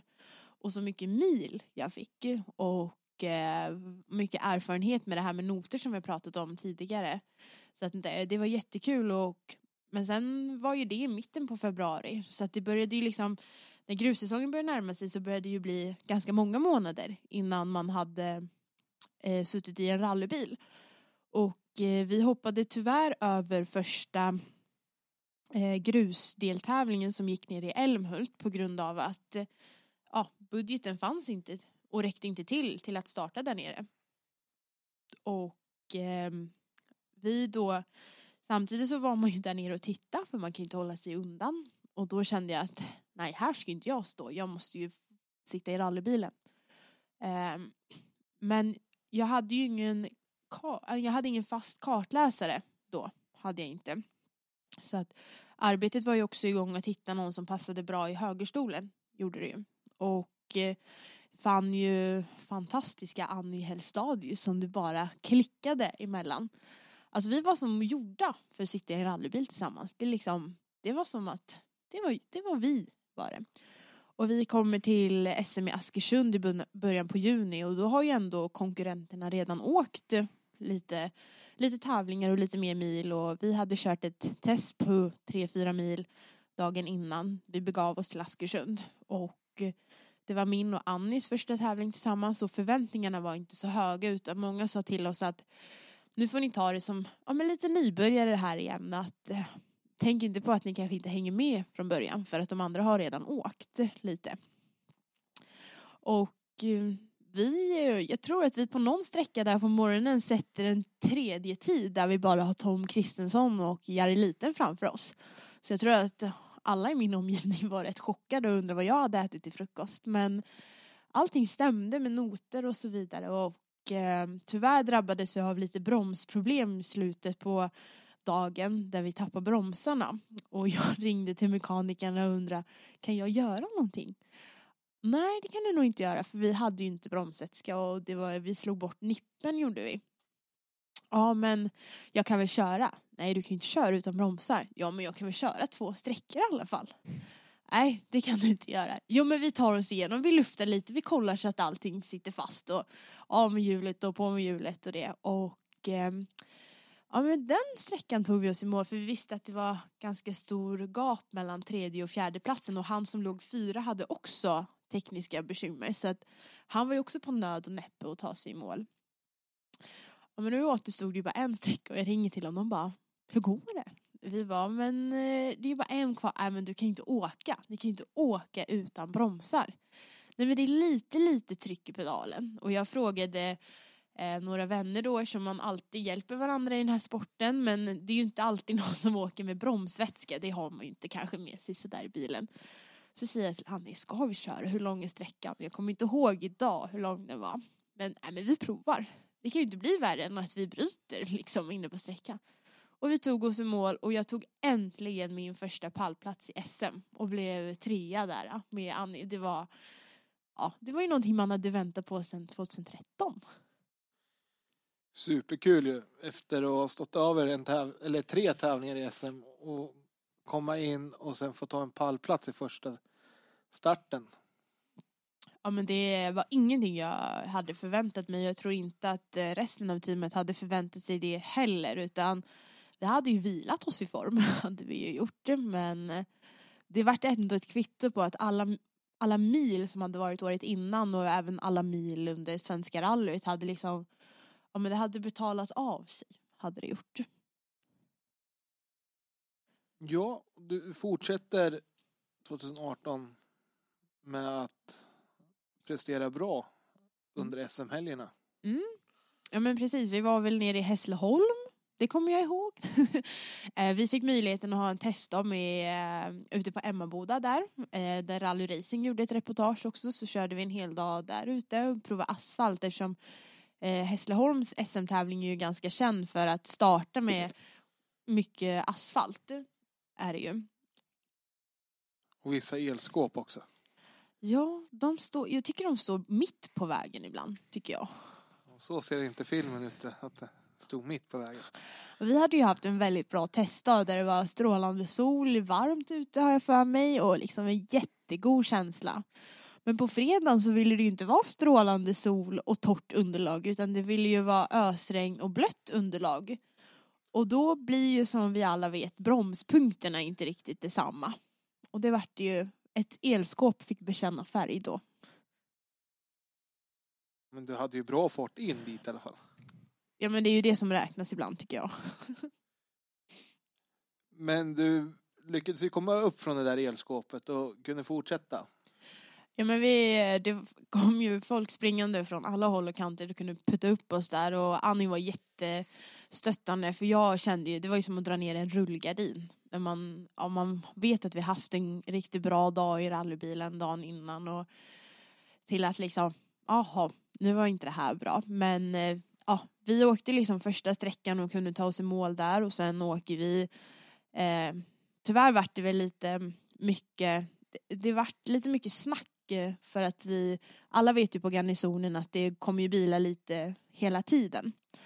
Eh, och det är ju väldigt svårt ibland att se i backspeglar som rallyförare och så vidare och eh, vi försökte hålla uppsikt så mycket det gick bakåt och för vi hade ju redan förlorat så mycket. Tyvärr kunde väl inte vi hålla den uppsikten vi kanske hade behövt men gjorde så gott vi kunde och ja, hindrade kanske någon bakom.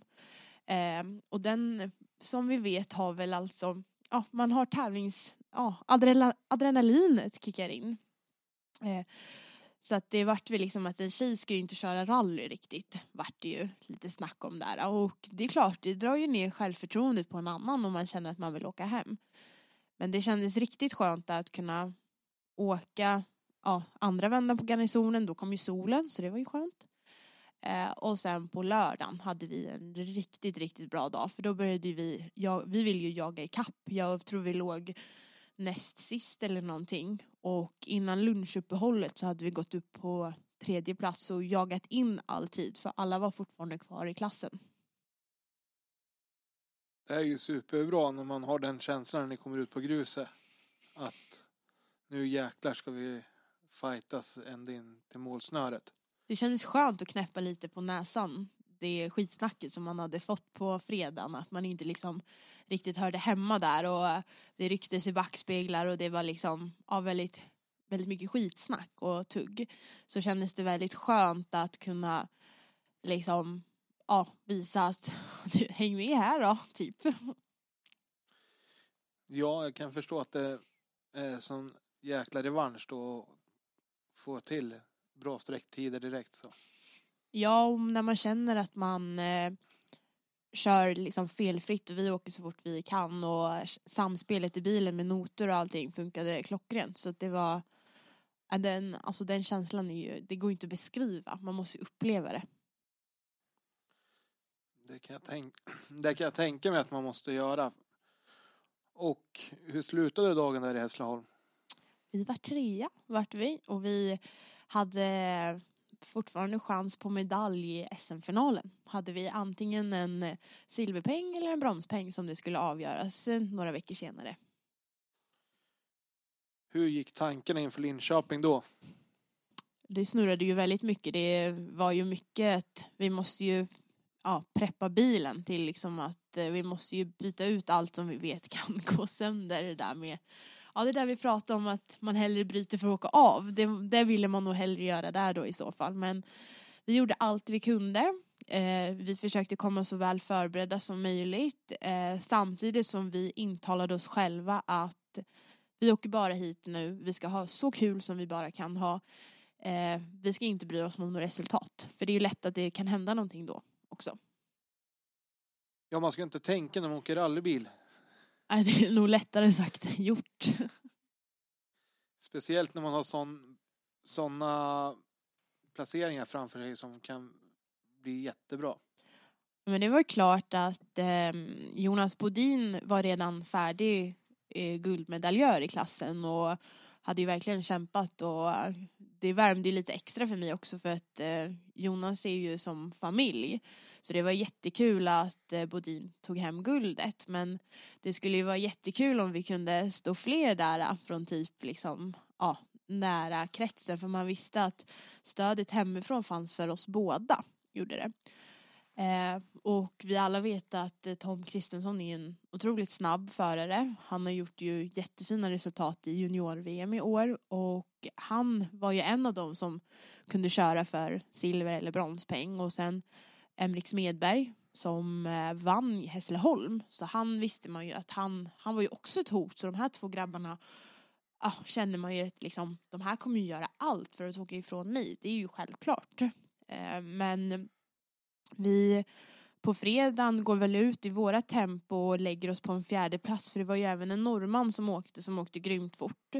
Så kunde ställa till det lite tror jag att det möjligtvis kunde vara. Eh, och eh, sen var det ju där att på lördagen så ösregnade det ute. Så då gällde det att hålla sig ganska iskall och Linköping är ju ganska känd för att det svänger ju om en själv typ och mycket stenar och ja, väldigt typ brutala men riktigt häftiga vägar. Det stämmer ju att utmanande och krävande som du säger. Och det ska göras jobbet på reken och hitta de här stenarna som kanske kan komma upp, speciellt när det blir dåligt väder och vägarna går sönder lite extra mycket. Så gäller det att ha varit noga där och gjort sin läxa och hitta de här stenarna, punka stenarna, att man inte kör på dem du kan rädda en hel tävling på att åka smart då. Ja, och vi hade väl liksom lyckats med det. Så att, så att vi redan på eh, lördag morgon tror jag vi eh, Tom visste vi var, han var liksom litet försprång. Han var nästan redan klar om han skulle ta sig i mål. Eh, men vi fightades ju med Emrik och vi ville ju gärna dra det längsta strået där. Och när vi kommer in på lördagen på första sträckan och jag tror att vi faktiskt är snabbare än Emrik så kände man ju liksom att det finns ett hopp om ett. Um, och sen började ju dagen. Det gällde ju att hålla huvudet iskallt och försöka liksom ta sträcka för sträcka. Uh, men jag har nog aldrig varit så nervös som jag var inför sista sträckan som jag var då. Och jag vet att jag och Annie på väg efter sista lunchservicen säger till Annie, eh, jag sätter på musik nu och jag kommer inte prata så mycket för att man bara vill vara i sin egna bubbla, vill man vara. Och eh, samtidigt som jag var så nervös på sista sträckan så har jag nog inte kört så ryckigt som jag gjorde då för att man vill inte tappa för vi kunde tappa allting på bara en snurrning. Men vi visste att åkte vi bara liksom i mål så tog vi hem det. Och det var, ja, det var häftigt. Hur var känslan då? Magisk.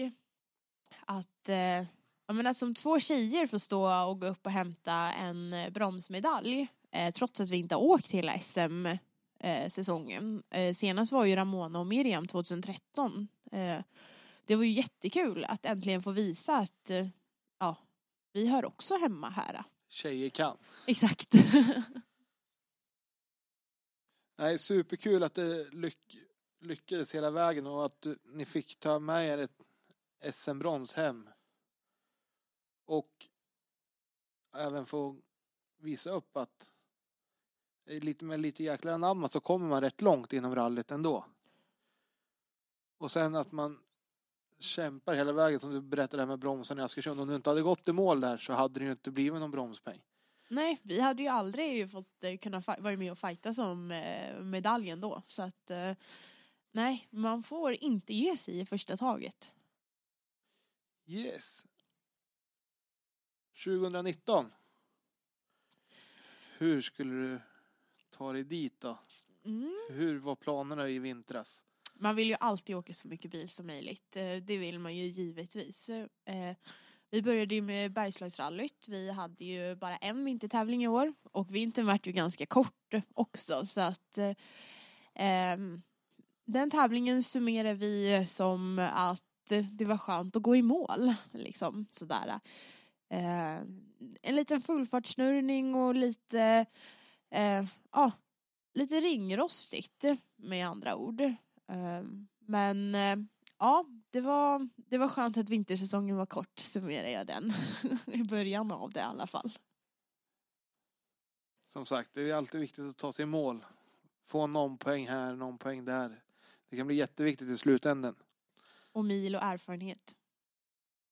Nej men och sen så ehm, eh, vi, eh, ja, vi stod väl i en sits där vi, eh, det hände lite tragiska grejer och eh, vi inte eh, hade någon, jag inte hade någon kartis till ehm, eh, Sydsvenska och eh, med all respekt mot Annie och Eh, så var det, ja, det var rätta beslutet att ta. Vi åkte Laxå och vi älskade varje sekund av det. Men av lite personliga skäl eh, inom familj och så, så vart det tyvärr Sydsvenska en, ja, det vart ett annat inhopp och Dennis gjorde grymt jobb, gjorde han, och vi slutade sjua av 24 stycken i Sydsvenska och det är också tuffa och krävande vägar och eh, jättekul att kunna komma tillbaka. Det kan jag förstå när man får ett tunga besked och sen att man ska byta kartläsare mitt under säsong med, med någon man har hittat ett flow med att skriva egna noter och det här. Så är det ju superskönt att man kan visa att ja, det beror inte bara på att vi har ett bra samarbete utan jag kan åka bil ändå. Ja men absolut och jag saknar varenda sekund saknar jag Annie i bilen för att eh, när du väl har hittat den rätta personen så då vet du att det är rätt. Det är, det är som att vi är gjorda för varandra och sitter i den här bilen och eh, eh, så jädra roligt vi har haft. Så att nej, det var klart att det var jättetungt. Eh, men Dennis har åkt med mig tidigare och eh, absolut jätteduktig också. Så att, men alla vet den här känslan och det eh, alla som hör det här kommer kunna härröra till det också, vad man menar. Jajamän. Och vad heter det? Sen så var det dags för hemmatävling. Då var man ju laddad till tusen. Men eh, det vart ju inte riktigt som man hade tänkt sig. Kan jag jo, um, vi alla vet att en hemmatävling är ju grymt häftig att liksom promota att man ska åka. Det är ju stort och speciellt när det är SM på eh, hemmaplan. Eh, tyvärr vart det väl otroligt mycket arbete och det vart nog väldigt mycket arbete från flera förare inom klubben som själva skulle tävla om jag eh, ändå får säga det. Och eh, alla vet ju att man har ett vanligt jobb också och man ska åka rally och prestera så att det vart nog lite pannkaka av allting för min del i alla fall. Ja, alltså det var ju många som behövde dra många tunga lass som man säger runt hela tävlingen. Och det gjorde ju att vissa kände ju att det här var inte den bästa uppladdning man kan få för en hemmatävling. Nej, och eh, man vill ju hjälpa till så mycket som man bara kan. Så enkelt är det ju och eh, det var ju ingen som gav sig förrän saker och ting var gjorda. Eh, sen är det ju det att när man också är egen företagare och så kan man ju inte bara släppa de bollarna heller och gå hem från jobbet. Så att eh, samtidigt som jag visste att när jag hade åkt Sydsvenska så behövde jag ragga ihop pengar till att komma till start i Nyköping. Så för mig var det en ekvation där jag eh, fick massa rallyjobb, jag fick eh, jobb med klubben och eh, även liksom stå på golvet och jobba. Eh, och det är jätte, jättekul. Men när man sen då sätter sig i en rallybil och ska prestera då kommer liksom typ allting i kappen. Och speciellt när vi hade en jättefantastisk sommardag när rallyt gick också och den här värmen slog till så kände, sig, kände man sig väldigt slut gjorde man. Och det blir svårt att hitta de där extra men extra sekunderna, extra pushen. Och eh, till exempel en rek då är jätteavgörande med att skriva bra noter. Det blir ju ett dilemma som du säger att, att fokuset ligger på flera olika grejer för att få det så bra som möjligt. Men då går det ut över åkandet. Och det är ju något man behöver tänka på. Både som arrangör och som förare. Att man kanske måste säga nej det här får några andra ta. För vi ska ju faktiskt tävla också. Så att man blir bättre på att delegera ut arbetet och att man kanske inte tar på sig så mycket arbete heller. Ja men precis, men eh, jag tror att det är väldigt svårt också för jag tror att vi är väldigt många i den här grenen som ja, man är ju van att arbeta tills allting är klart, är man. Och det var nog precis det det vart här. Det var en fantastiskt fin tävling med grymma sträckor var det. Så det känns lite tråkigt att man inte åkte dem fullt ut om man säger så. Eh, det är ändå den känslan som jag har, att jag inte riktigt presterade på topp. Men Sen var det ju helt fantastiskt att se hur många som var ute och heja. Jag hade min egna banderoll ute i skogen och se den när du kommer ner mot ett vägbyte och eh, alla som vinkar och på serviceplatser och alltså det, man blir, jag blir alldeles rörd när jag ser det. Ja, serviceplatsen, den var ju lite unik. Den var, jag hade nästan kunnat gått in och jobba en halvtimme där på servicen. Hade de fått bestämma på jobbet så hade de nog velat det. Nej, men servicen låg ju precis vid ert café nere i Näverkvarn. Ja, och jättekul att kunna få möjligheten dels att få ner en serviceplats till en båthamn eh, där man har möjlighet att gå och köpa glass, man har riktiga toaletter att gå på för det är ju en dröm för en tjej i alla fall. eh, och sen så ja, kunna köpa dig en bit mat och så vidare så att eh, det var riktigt kul att SMK Nyköping fick ja, till det hela med folk runt omkring. Ja, det var ju ett kanonarrangemang för förare och publik och alla som var där och tittade. Så det var ju superkul att kunna dra igenom ett sånt arrangemang. Men efter Nyköping så blev det lite paus för rallyåkandet för dig, eller hur? Ja, eh, i år har nog varit det tuffaste året hittills med en eh, jätte, jätte tajt budget har det varit. Och eh, den tajta budgeten har väl gjort att jag typ, ja men jag jobbar ihop resten. Men med de summorna som man pratar om ibland så kanske inte alltid går att jobba ihop allting. Eh, och det kanske vart att det, för mig vart det inte liksom fem dagar i veckan utan det har varit sju dagar i veckan i typ fyra veckor i rad. Och eh, när man känner att kroppen håller på att gå sönder då, då är det inte kul längre. När man liksom, jag tappade glädjen i Nyköping. Att det är ju, det är ju rallybilen som jag älskar att åka allra mest. Och eh, när man då känner att eh, den glädjen inte fanns där, då, då vart det inget kul. Eh, och eh, jag, ja, jag tog en liten break på typ två, tre månader men längtade ju tillbaka varenda gång men var tvungen att lyssna på kroppen. Var jag tvungen att göra. Men det blev i alla fall en tävling till i SM. Ja, och sen så fick jag ju innan SM den fantastiska möjligheten att prova en annan bil, fick jag. Och det här är ju liksom av hur goa klubbkompisar man har och vänner. Att eh, jag fick ju faktiskt prova en R5. Hur var den känslan? Och Man- vem var det som var så snäll och lät dig ta den möjligheten? Eh, Kribbe Haglund eh, från Nyköping gav mig den möjligheten att prova hans eh, Ford Fiesta R5 och man var ju som ett litet barn på julafton. Jag eh, var med på en eventdag som de hade så att eh, de skjutsade lite folk innan och så vidare. Jag fick möjligheten att åka med Kribbe. Jag har ju åkt eh, bredvid på olika tester i R5-bilar tidig- bilar tidigare men Eh, Kribbe är ju en fantastisk chaufför. Det är utan tvekan på grund av så lite han har åkt. Eh, vi är iväg där på teststräckan var aldrig åkt på den tidigare så väldigt knixig men typiskt lite sörmländsk karaktär. Och tänkte när han kör tänkte jag att ja, jag ska vara glad om jag får i ettan och kommer härifrån tänkte jag. Eh, men eh, eh, han bara det här fixar du, det är inga problem, det är inte så svårt. Nej nej tänkte jag, okej då. Eh, vi åker iväg och eh, eh, jag får köra och han bara vi väntar lite med responsen gör vi.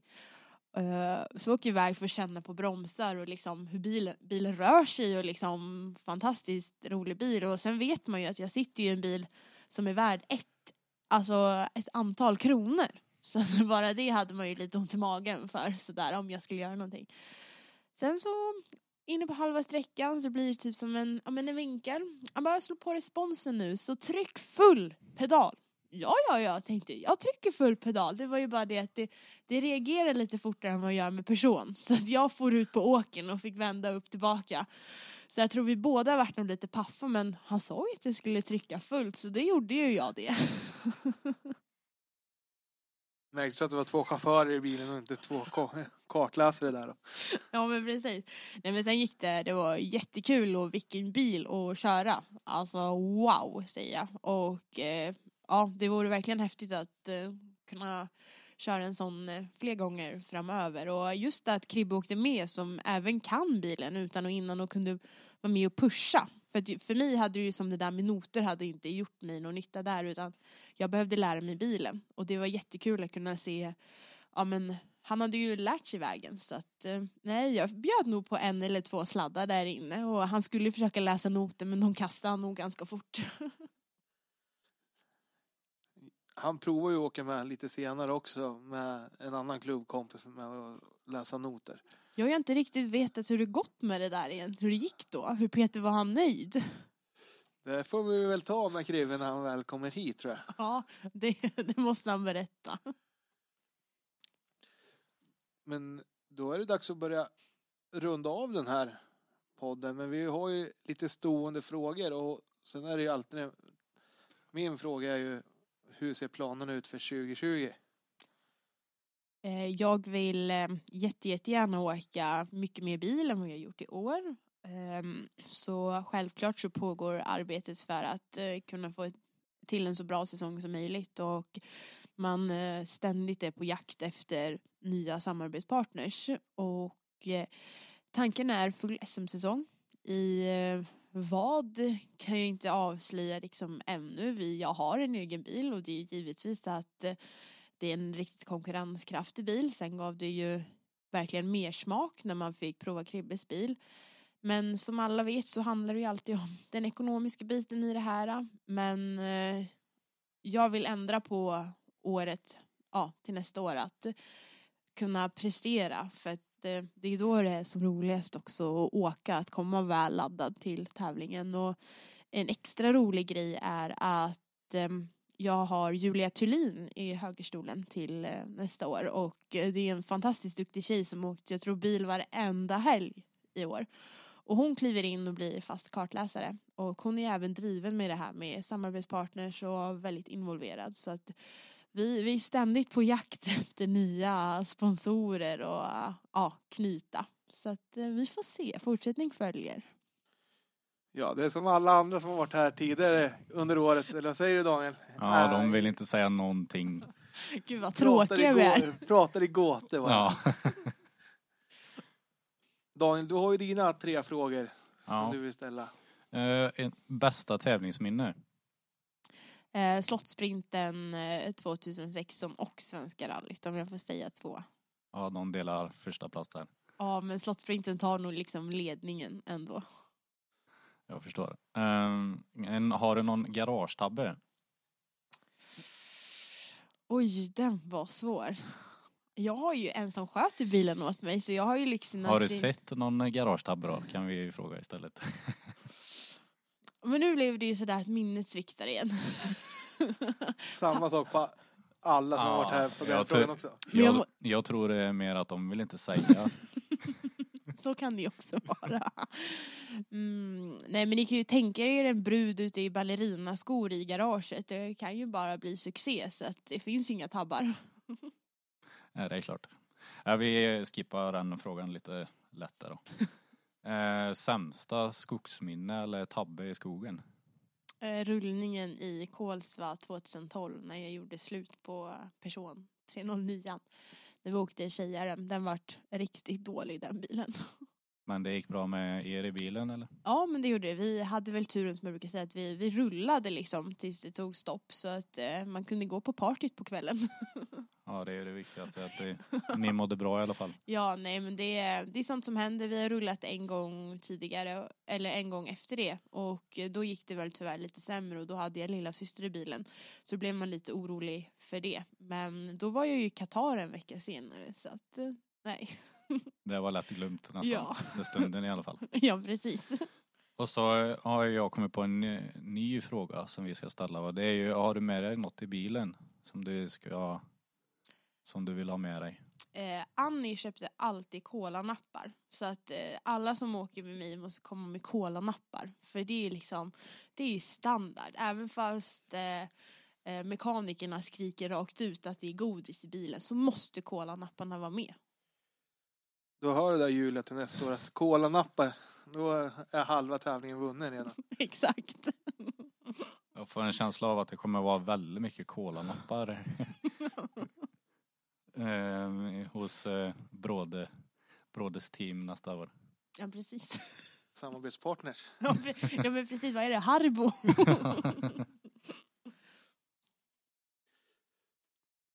Vi tackar dig Jonna för att du har varit med under det här avsnittet. Tusen tack. Och nu i december så har vi som mål att försöka släppa ett avsnitt varje vecka faktiskt. Ja, det ska vi försöka med. Helt klart. Och vi vill tacka alla som har gett så grymt bra respons på den här podden. Och att det är superkul att spela in dem och att vi har så oerhört duktiga förare och kartläsare och alla möjliga som vill vara med i podden också. Så det finns redan ett spikat program för de som ska vara med framöver också. Mm, många roliga namn att vänta på. Och så får man ju inte glömma att eh, likea och eh, prenumerera på podden så att fler hittar den överallt. Stämmer ju bra. Och nu i december så kommer vi köra en liten julkalender med lite olika klipp och kanske någon tävling där man kan vinna lite olika prylar. Så in och följ Rallypodden på Facebook och Instagram där vi finns på sociala kanaler. Ja, men vi säger tack så mycket och eh, så hörs vi i nästa podd.